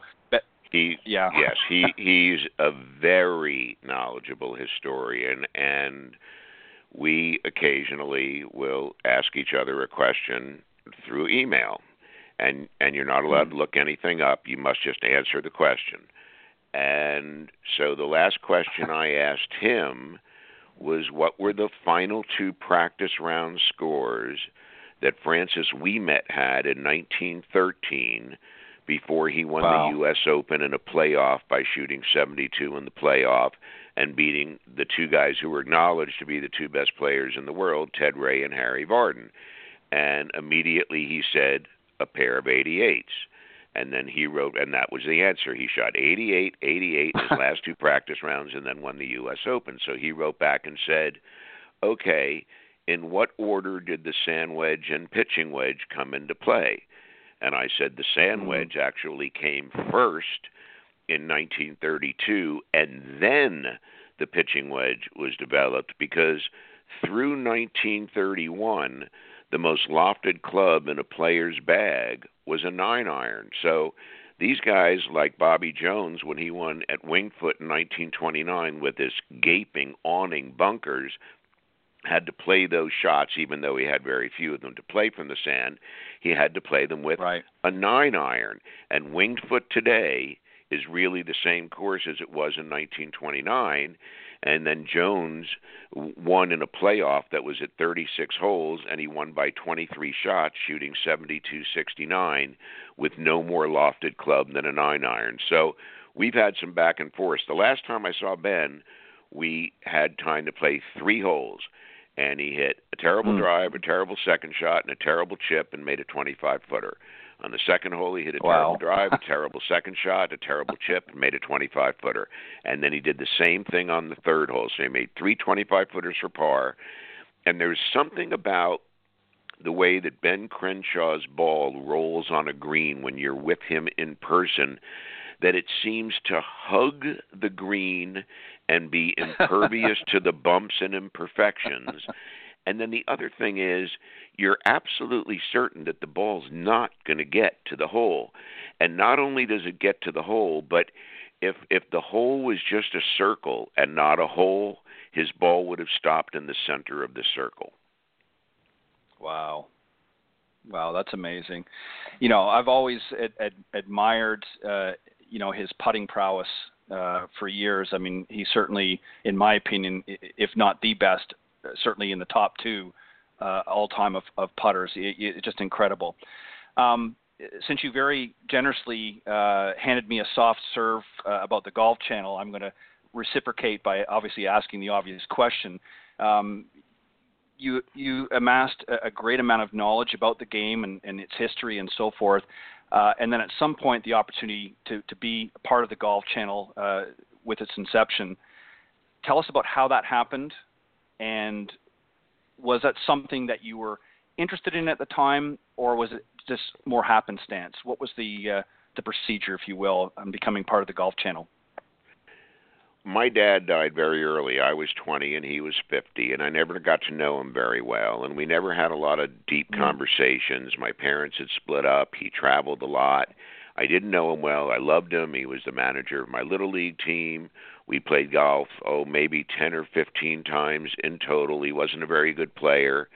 He had been injured in the World War II at Iwo Jima. He was a Marine. And mm-hmm. I never got any sort of information from him or direction from him or even telling me how to think about what I should do with myself. And one of the things that happened was that I met a fellow who became close to my family, and he was an attorney. And he got me a job in London working for N.M. Rothschild and Sons, the very famous investment bank of the very famous European yep. family. And mm-hmm.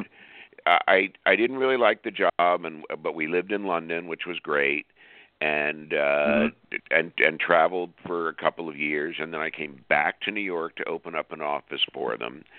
And then on and then on my 35th birthday after I had then bounced around a little bit in the securities industry I woke up on my 35th birthday and said I'm not doing this anymore. I don't like it. And pe- people had said things about my voice so I thought you know maybe I'll try to do something with my voice so I went to a voiceover class on a Monday night that ran from 6 to 10 in downtown New York City, and there were nine actresses and me.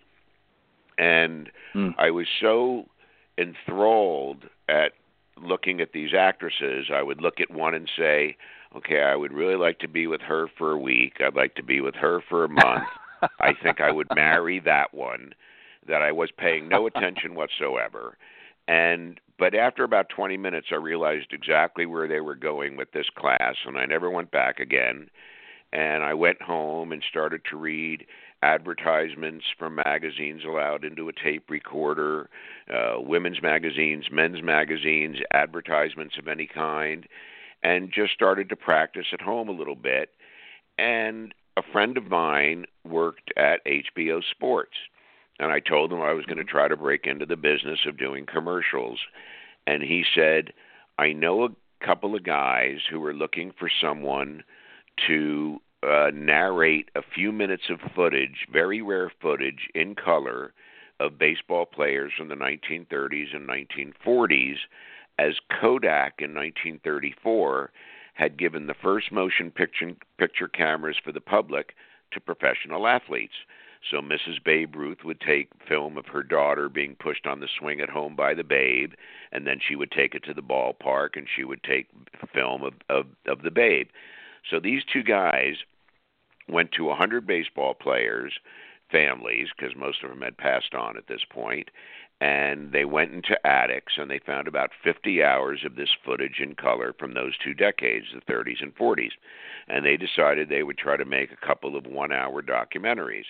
So I went down to their studio in downtown New York City, and I remember standing in front of a television monitor and they played five minutes of this footage and they gave me a script and i looked at the script and i looked at the screen and i looked at the script and i looked at the screen and made sure i got the timing right and realized i uh, instantly that gee i i can actually do this. And so mm. i did the five minutes and they said thank you very much and they called me back in six months. And at that point i'd been sending tapes out was getting little odds and ends voiceover jobs but not enough to leave the securities industry and they called me back six months later and said, "Gee, we really like your voice. Would you just come down and read the whole script?" Because they want to have a voice to be able to cut the film to to get the timing right. So I went down and I read the whole script, and that took an hour, and I didn't really make any mistakes. I was just able to to read it through and line it up with the picture. And six more months went by, and they called me again and said, gee, we really like your voice, and this time we want you to actually be the narrator of the documentary. And we got famous actors to read the poetry uh, Roy Scheider and Ellen Burstyn and James Earl Jones and Jack Palance. Wow. And they said, but you'll be the narrator. And I said, great. So on a Friday afternoon in the spring of 1991, I went down to HBO Sports in New York City and I went into the voiceover booth, and again they they just showed the film, and I read the script, and by that time I knew the script really really well. So it right. only took an hour. It only took an hour instead of an afternoon, and it went on the air July seventh of ninety one. And four days later, they called me and said, um, "Gee, the thing's a huge success. Uh, the number of people writing and calling who wanting to see this is incredible." Would you like to be the voice of HBO Sports? So I said, well, sure, I'd love that. Mm. And of course, as it turned out, being the voice of HBO Sports meant that you really just went down four or five times a year and spent a Friday afternoon reading stuff, documentary stuff, promos. I mean, how many times can you say this has been a special presentation of HBO Sports? You only need that one time. So there wasn't that much work, but I was narrating documentaries and I found out relative to other people that I was very quick that you know, a lot of other people went back and had to do stuff over and I was just able to just kind of go right through it and it came very easily to me. So I had all the golf knowledge which we talked about and I started right. to play golf with one of the guys who produced the boxing films. And the more we played, the more my knowledge of the game seeped out. Well, lo and behold, he's the guy who gets the job in 1994 to hire all the on air talent for the Golf Channel. So he said, hmm. How would you like to host TV shows for a new Golf Channel? And I said, Yeah, I'd really like that. And he said, You know, maybe on Monday you can host a show with the greatest players in the world. I mean, they already had it all planned out. There was a business plan in place, and Tuesday and Wednesday, you could interview the greatest teachers in the world. And I had read every single golf book that there possibly could that I could get my hands on over the previous 30 years. So I'd read every instructional book and I'd read every biography and I knew all about these people. And he said, "Okay, I'm going down to Orlando because we both lived in New York." And he said, "And I'm hmm. going to go tell the guys I'm going to hire you." So he called me back and he said, "They don't want to hire you because you've never been on camera before. And he said, I told them that you acted. I told them you were a public speaker. I told them you were really comfortable in front of people. And so what they decided to do was to test my knowledge of golf. And I thought, perfect. so one night at three in the morning in the summer of 1994, my phone rings at 3 a.m. and I pick it up and it's this guy who used to be with HBO, is now with the Golf Channel, to hiring all these people. And he said to me, Who was the first famous female golfer? And I thought about it for a second and I realized he didn't say the word professional. So I said, well, the first famous female golfer actually was Mary, Queen of Scots, who was caught playing golf the day after her husband, Lord Darnley, had been murdered. And there was a long pause on the other end of the phone. And he said, "Okay, I'll I'll call you back soon." So this went on for weeks, and it you know, and then, remember, there's no computers, there's no Google, there's no going to your library, Right. you're asleep at 3 a.m. But it didn't matter what they asked me. It was it was all as though it was on the first page of the manual. So the last call they called me and said, "Okay, who was Sam Parks Jr.?" I knew more about Sam Parks Jr. than his mother did. Sam Parks Jr. lived lived in Pittsburgh near Oakmont. He and the Open was played there in 35. So Sam played nine holes every single day at Oakmont that he could in the months preceding the US Open. And he did something that nobody else had ever done before. He started to measure distances from trees and fairway bunkers to greens, to the beginning of the green, the middle of the green, the back of the green, and he started to keep a book which became the first yardage book. Other people got credit for it later, hmm. particularly Jack Nicklaus, but it was Sam Parks Right. Jr. Now Sam was really a 75 shooter, but Sam thought that Oakmont was the hardest course in America, which it very well may have been in 1935, and he figured 75s would win the US Open. And 75s won the US Open, and Sam Parks is the guy who shot them. So then there was a really long silence on the other end of the phone again. And the guy said to me, his name was Michael Whalen, and he said, I'll call you tomorrow. So the next day they called and they offered me the job. And the job started that October when they sent me to Latrobe, Pennsylvania to spend to spend three days with Arnold Palmer, who I did not yet know, to interview him, to play golf with him, to hang out with him, to have dinner with him. And I'll just give you one quick story of what happened the first day. It was it was a series of miracles, quite frankly, and I'll give you one of the many miracles. We we did a two hour interview in the morning and it was a Monday and the club was closed. So we went down to the range and he invited the club pro and the club champ to come play golf at the club that day with him and me and I had my shoes and with me and I had I brought my clubs with me just in case we were going to play. So we're on the range and it's just the four of us again, the club champ, the club pro, me and Arnold.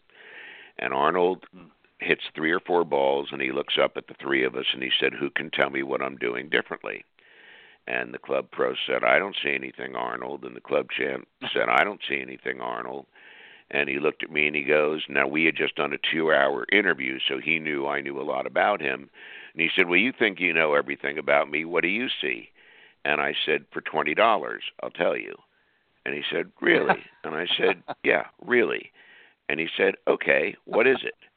And I said, You have squared your right foot and made it perpendicular to the line of flight during your setup instead of slightly flaring it as you have done your entire career. And he gave me a look of such disbelief and shock, and he said, That's absolutely right. And I said, Let me have my 20. And he said, he said, We're going to play for it. And I said, No, I want to be your partner. And he said, Absolutely not. He said, I'm going to kick your ass. And that's one of the five or six things that felt like that moment that happened during the day. Off an incredible relationship that we had together. We ended up watching the O.J. Simpson trial together at that time, and as we were sitting Right. in his home in Latrobe when the when the trial actually went on, which was a little bit later, we were sitting there, and he said, "You know, Peter, I," he said, "You know, I did those commercials with O.J. the Hertz commercials," and I said, "Sure, Arn, I remember." And he said, "You know, he said he had the worst temper of anybody I've ever been around at the slightest provocation. He said if somebody just put something on the set that was askew, that his reaction was so disproportionate to the event that it occurred that he turned to me and then said, I absolutely believe he could murder people. And so we had hmm. that kind of a relationship and we had those kinds of conversations And so by the time the Golf Channel came on the air a few months later, you know, we had really gotten off to as good a start as you could have with another human being.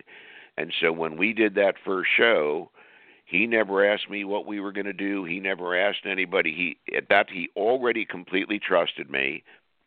And we sit down for the first show and the li- and the producer again Michael Whalen came out the guy who hired me and he whispered in my ear before the show and he said don't be nervous you're the right guy for the job. And I said I'm absolutely not nervous.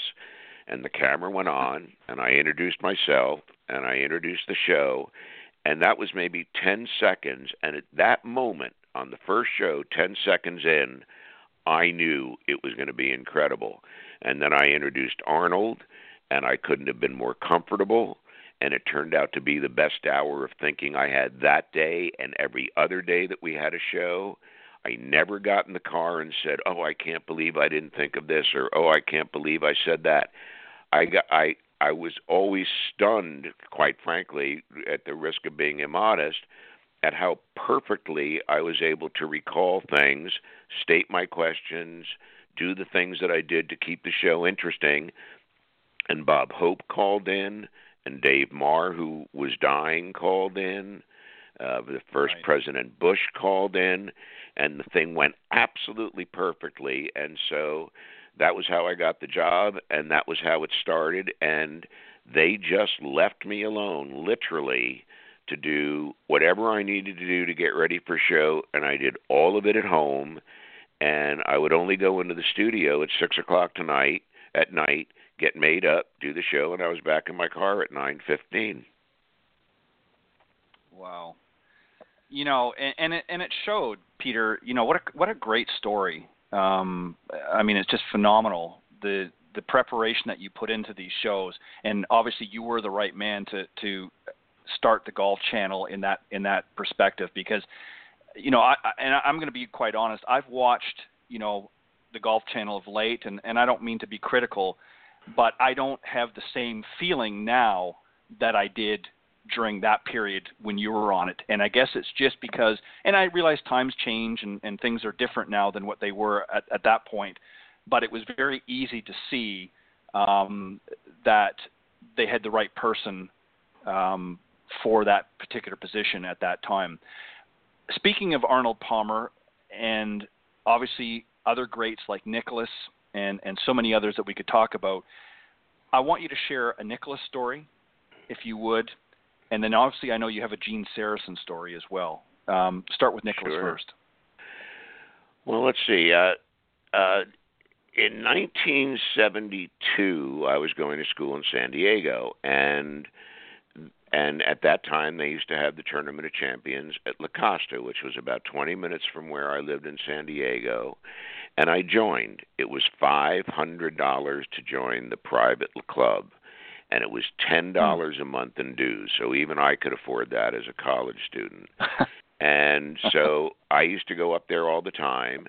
And for some reason, everything pre-Tiger, nobody ever went to golf tournaments. I mean, nobody went to golf tournaments. You could go with your best friend part ways and run into each other 15 times during the day and you can never of course do that now and it was so right. incredible that I remember in 72, which was the year Jack won the first two legs of the Slam and just missed the Open Championship by a shot at uh, Muirfield, yep. Elite, that Lee Trevino won, that on Tuesday, for example, I would walk right down the middle of the fairway with Jack during his practice round. There might be one or two other guys who were interested in doing it. I talked to him all the way around the round. He let me hit chip shots.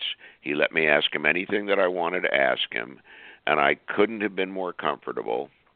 And a round ended, and he said to me, "Do you want to come over to the range and watch me hit some balls?" And I said, "Yeah, I'd love to, Jack." And so, and I was 21 years old, and so we went to the range. And in those days, the caddies had baseball gloves, and they would all go out into the range and the players all mm-hmm. had shag bags and they would hit them to their caddy. Well, one at that particular instance, I was sitting right next to Jack, right behind him, right where he'd want to sit, you know, ten feet behind him, eight feet behind him, and there were three or four other guys. And Jack waves his caddy Angelo another 10 yards. A wave, each wave equaled 10 yards. So he waved right. him out to one to 150. So Jack starts hitting seven irons to 150, and they would bounce once, and then Angelo would catch it and put it in in his bag. And the guy next to me says, "I can hit my seven iron 150 yards." And Nicklaus looked at him, and then he waved Angie back 10 yards to 160 and he hit his seven iron 160, 170, 180, 190. And at 190 wow. with his seven iron, he turned around and said to the fellow next to me, I can hit my seven iron as far as I want to, but I choose to hit it 150 yards. Now, many years later, when I was at the Golf Channel, we did a show at Jack's house, and he cut my tie off during the show. It was a lot of fun. And yeah. after the show show was over, he asked me to stick around for a couple hours. So the crew cleaned out and everybody went home except for me back to Orlando. And we sat and we ate and he starts to show me around the house. And I see this one picture of him in the famous pose with the putter raised from the 1980 U.S. Open that he won by over Isao hmm. Aoki, with whom he played all four days. And I looked at that picture with him and I said, It's definitely in my top five favorite Jack Nicklaus pictures. And he looked at me and he said, 182. And I said, What do you mean 182? He said, That's what I weighed, 182. And he said, I just wow. wish I looked like that now. And then I, you know, and it was just another occasion in a, in a long series of data points on the graph where I realized he was just like the rest of us. You know, he liked yeah. to look good, and he remembered exactly what he weighed at that particular moment, and was really, really proud of it. And we ended up having that kind of relationship in terms of talking about things that were more intimate than what he did or didn't do on a golf course or his relationship with Bobby Jones or his father, things that we had discussed at great length on and off the air and I realized that you know that we had a great mutual respect and and over time as more guests came to the golf channel they had seen me enough that they were already pre comfortable. They knew it was going to be fine. They knew I wouldn't let them get in trouble. They knew they wouldn't be asked anything that would embarrass them in any way. And so, you know, so they were preconditioned to start to think that it would be a positive experience, which made it, you know, so much easier for me. Now, Gene Sarazen, of course, was born in 1902, the same year as Bobby Jones, and he mm-hmm. actually won his his first major at the age of 20. He won the 22 U.S. Open, and jo- Jones finished second, and then won the next year at the age of 21. And Gene invented and or refined the sand wedge. We used to have a lot of arguments about where the sand wedge really came from because I said to him, "Look, Bobby Jones had one in 1930, and you claim to invent it in 1932." And he'd get all hot and bothered. I knew how to press his buttons, and he got would get all hot and bothered and say that club was deemed illegal. The sole was different than the one that I invented, and uh, Sarazen in the 1920s and up and well for a long time lived in Harrison, New York. And that's about a 40 minute ride on the train into New York City. And there are four or five stops on the way into the city. So in the mid 20s, Gene used to go into the city for various reasons, including to see his business manager, as he was really the first guy to have an endorsement contract, and that was with Wilson, and he had it for over 50 years. And and he realized that if he took the train that stopped at Pelham, one of the stops on the way, at 1:15 p.m., that that would be where the Ziegfeld Follies showgirls would be getting on the train to go in for rehearsal and for the show that night. So that was his train. Wow. So he would get off the train at Pelham, even though he needed to get back on the train, and he would flirt with this one particular blonde who, in his words, wouldn't give him wouldn't give him a tumble. That was about 1925. Sixty years goes by. Now it's 1985. He's playing as a guest in Bob Hope's celebrity golf tournament. He's now 83 years old. Man comes up to him and says, "There's a woman that wants to see you." And he said, "What does a woman want to do with an old man like me?" And he said, "Well, she asked for you specifically." And he said, "Okay." So he goes over and he goes behind the stands at 18 and uh, uh, uh, and meets this woman. And he said mm. he looked at her and he didn't recognize her, and and she was blonde. And she said, "Do you remember me?" And he said again, I looked her over and I didn't remember, and I told her so, and she said, "Well." I'm the blonde that you used to flirt with in 1925 on the train tracks at Pelham, and I would just like to introduce myself. My name is Mrs. Bob Hope. Wow. Wow, what a great story. yeah, we uh actually it was it was uh it was a sad ending uh, when he passed away because in April of 99 there was an event up in Boston before the Ryder Cup in the fall, which was held at the Country Club that the Americans won on that great final day with Crenshaw as the leader. And there was a big a, a, a big production to raise money and do all sorts of things to to promote the tournament a few months before. Well, we had it set up so that Gene would call in from Florida and that we would talk about the early Ryder Cups. And his daughter Marianne told me that, you know, he studied really hard to try to get ready and to anticipate whatever I might want to ask him.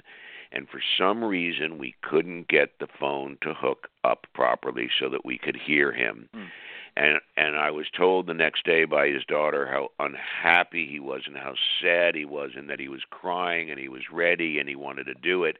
And he passed away just a few weeks later. And so it it, was a sad ending. But I got to spend uh quite a bit of time with Gene. We used to argue about Bobby Jones. He said you know Jones couldn't have gone pro because he wouldn't have been able to handle the steel shafts that came in to vogue after 1930 and I said well Gene I said Bobby Jones designed the first set of irons with steel shafts for Spalding, and they were the first irons that were designed that had numbers rather than names on them.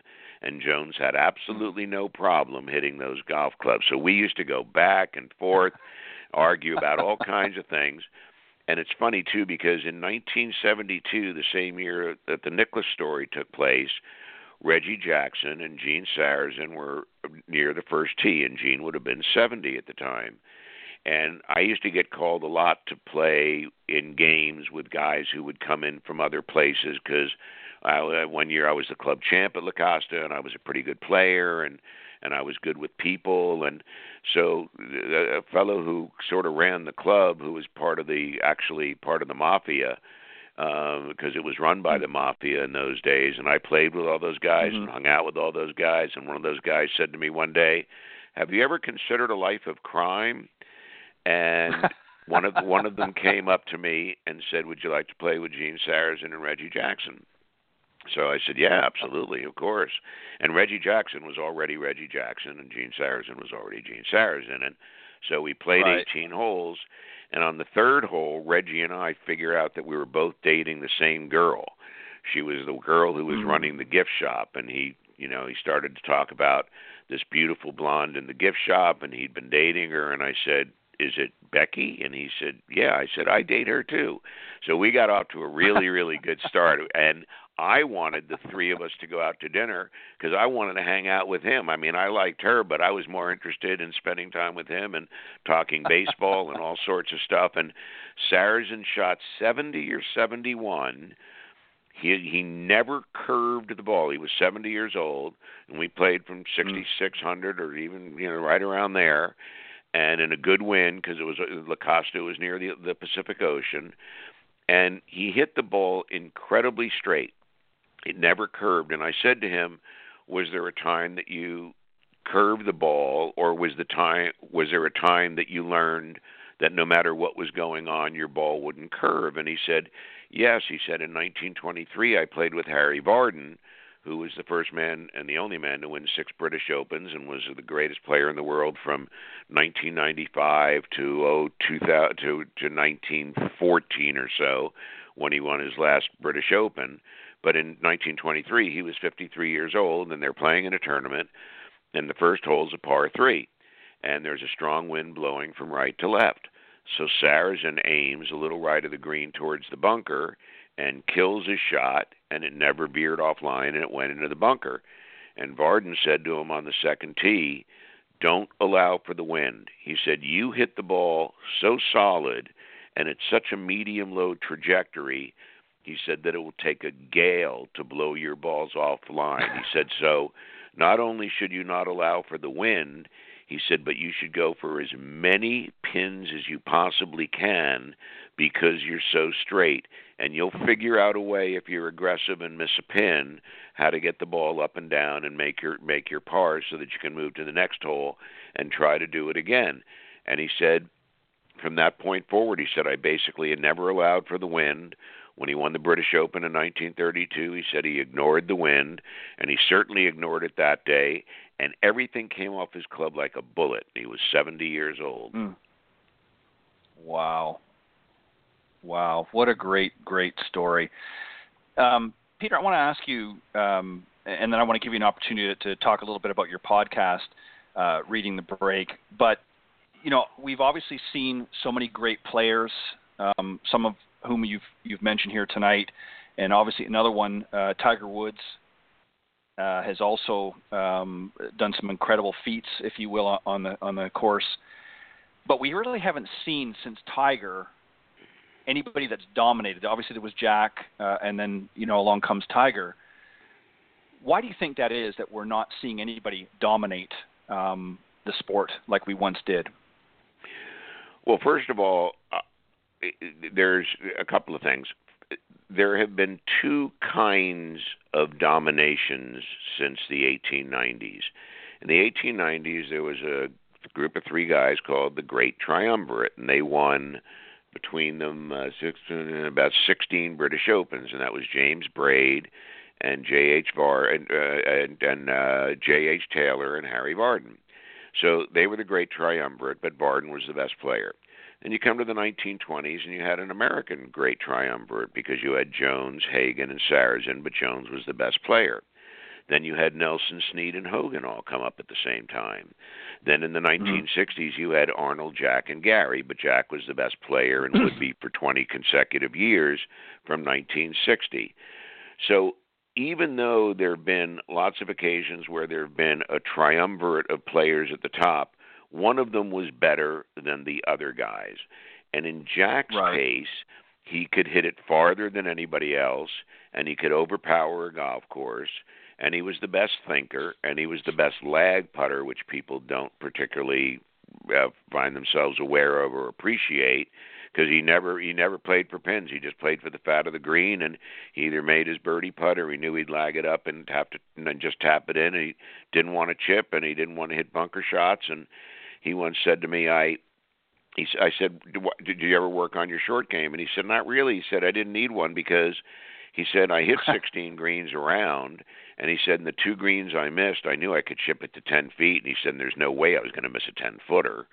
Actually, Weiskopf told me a funny story that they were playing in the Ryder Cup, and Weiskopf had a 10 footer for birdie, and it was best ball, and Jack had a 15 footer. So Tom said, "Do you want me to move my mark?" And Jack said, "No, just just pick up your mark and put it in your pocket. Rack your cue." And Weiskopf said, "What are you talking about? I have a I have a shorter birdie putt than than you do."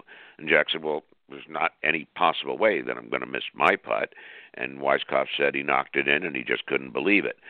So then, from 1980 until Tiger arrived in late '96, you had a revolving cast of characters.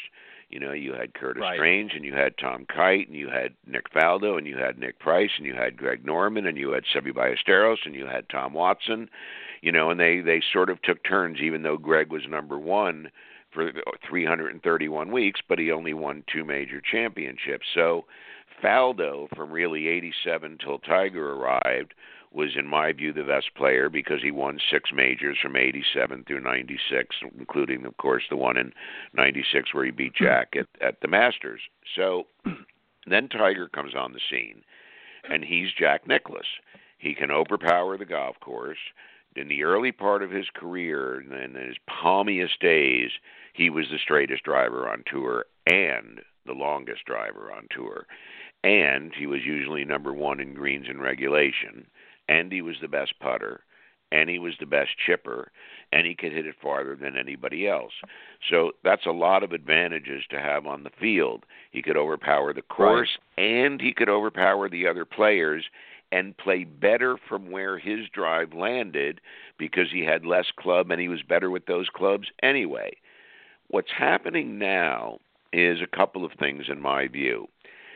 One, the equipment has become a great equalizer. The ball goes very far, and there are a great number of players who can hit the ball on occasion 350 yards. There isn't one player who's a whole bunch longer than the next group of players, like Jack was, like Jones was when right. he chose to be, like Tiger was. So when you have so many guys who are hitting the ball that straight and that far, nobody's overpowering the field. And they vary in how good they are from their tee ball to the green. I mean, Jordan Spieth's, you know, considered generally about the best iron player, but Dustin Johnson's become a better wedge player, but Rory's a terrible right. putter. So the equipment has made it very difficult to separate yourself from the field, but there's something more important than that. The, if the hardest thing to do in golf is to win important tournaments and major championships, almost equally as difficult is to be consistent enough to always contend. In the 1970s, Jack played in the 40 major championships. He won eight of them. That's 20%. He fit, he finished second right. eight times. That's another 20%. So he was first or second 40% of the time. He was always always there. And I think out of those 40, he was in the top 10 35 out of 40 times and missed one cut. That's consistency. Jordan Spieth has more missed cuts now at just under 20 and when Tiger through 2008 had a total of five when he was 32, and of course Jordan's not even 25 yet. So it's the yeah. inability of the best players in the world to be consistent from week to week that has them changing position all the time because nobody can keep it up. Give you an example of somebody who doesn't keep it up. Look at the career of Phil Mickelson. His whole career yes. has been built on two or three good weeks a year for his whole career. Never won anything yeah. at the end of the year. Never won the money title, never won the most tournaments, never won stroke average, was never the player of the year. It was always built on two or three good weeks a year, and he won 43 times with five majors, and he now goes down as one of the greatest players who ever lived, particularly compiling that record in the era of Tiger. So consistency is the thing that would separate one of these three or four players from the other three or four players.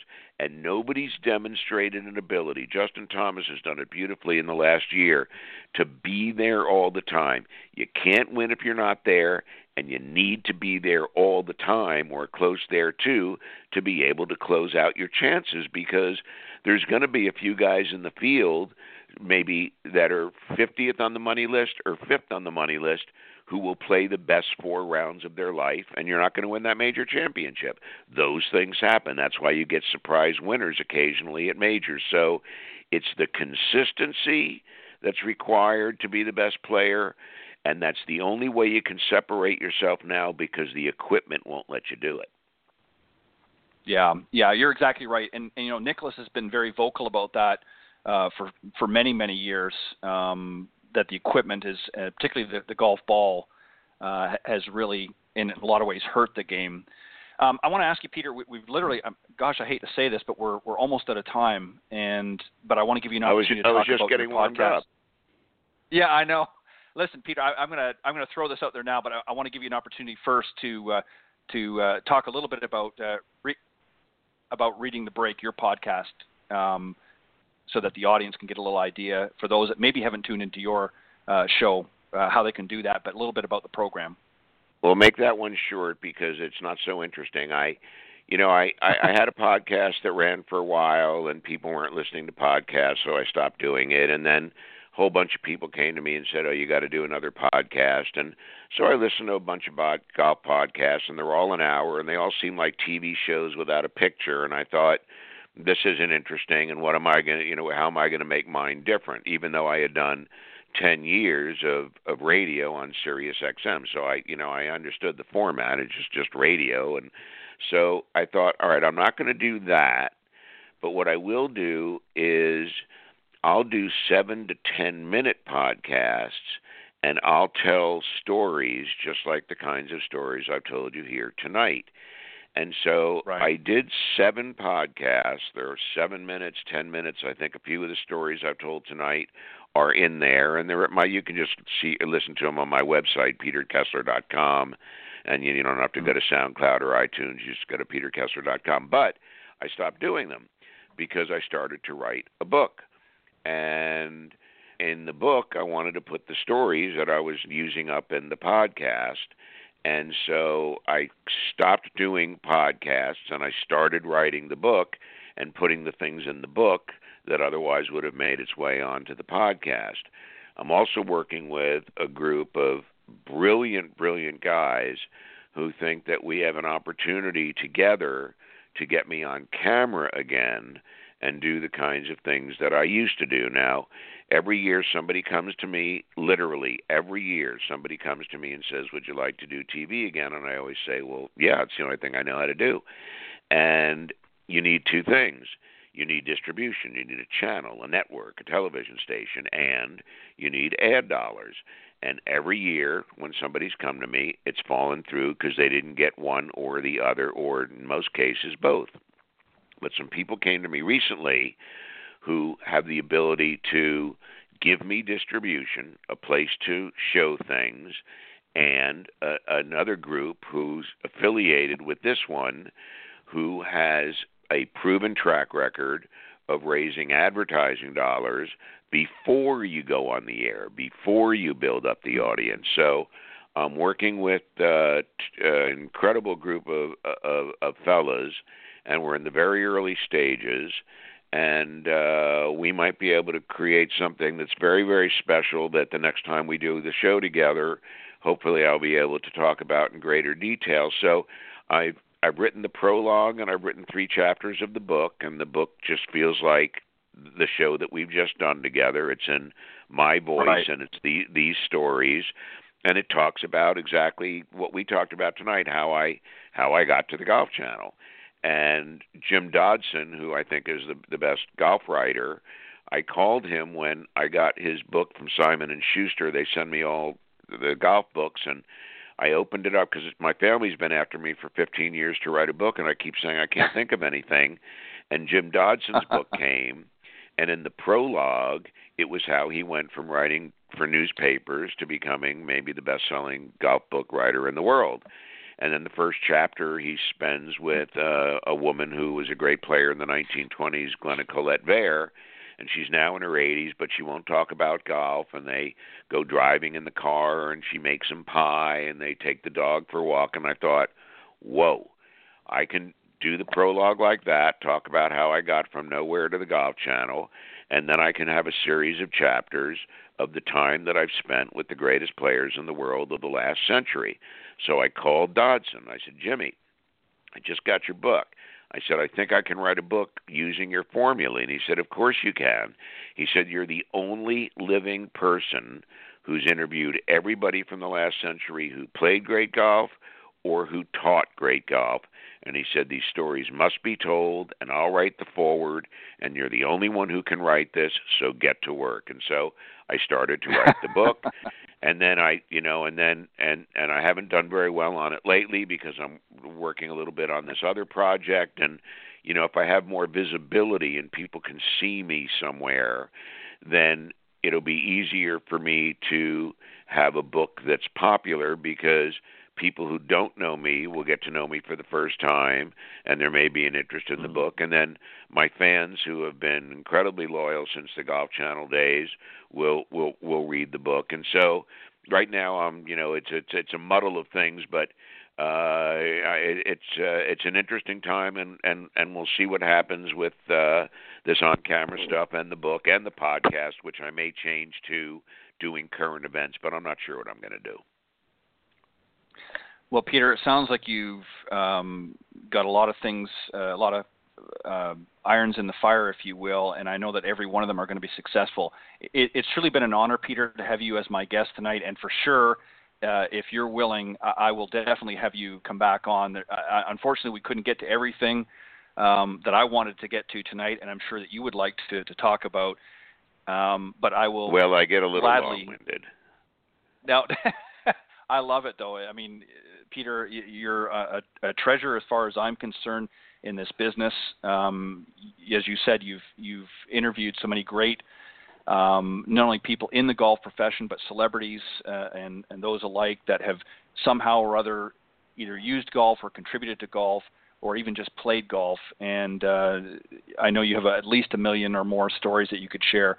So I will uh, make you a formal uh, invite here tonight on the show to come back anytime you want, and we'll coordinate obviously a date that's convenient for you. But um, thank you, Peter, for giving of your time. Um, as I said earlier, uh, I, I, enjoyed listening and, and, watching you on your earlier days uh, on the Golf Channel. You made it an enjoyable experience for me, and um, I thank you for that. Well, let me tell you something. I I've known about you for a while, and I had a number of Uh-oh. people say to say to me that I should do your show, and so I listened to it a few times, and I thought I definitely want to do that show because this guy kind of reminds me of me a little bit because he really does his homework. He asks great questions. He gets out of the way. He understands how it works. He's really popular. People have come to me on Facebook and Twitter and mentioned your show. And of course, it's called Golf Talk Live, which was the name of my show, and I t- and I'm to- totally flattered by that. And so, really, for me, it's a great privilege to come on the show because you are extremely well regarded, you are extremely well prepared, you are elegant, and you are eloquent, and it was an absolute thrill to spend the time with you.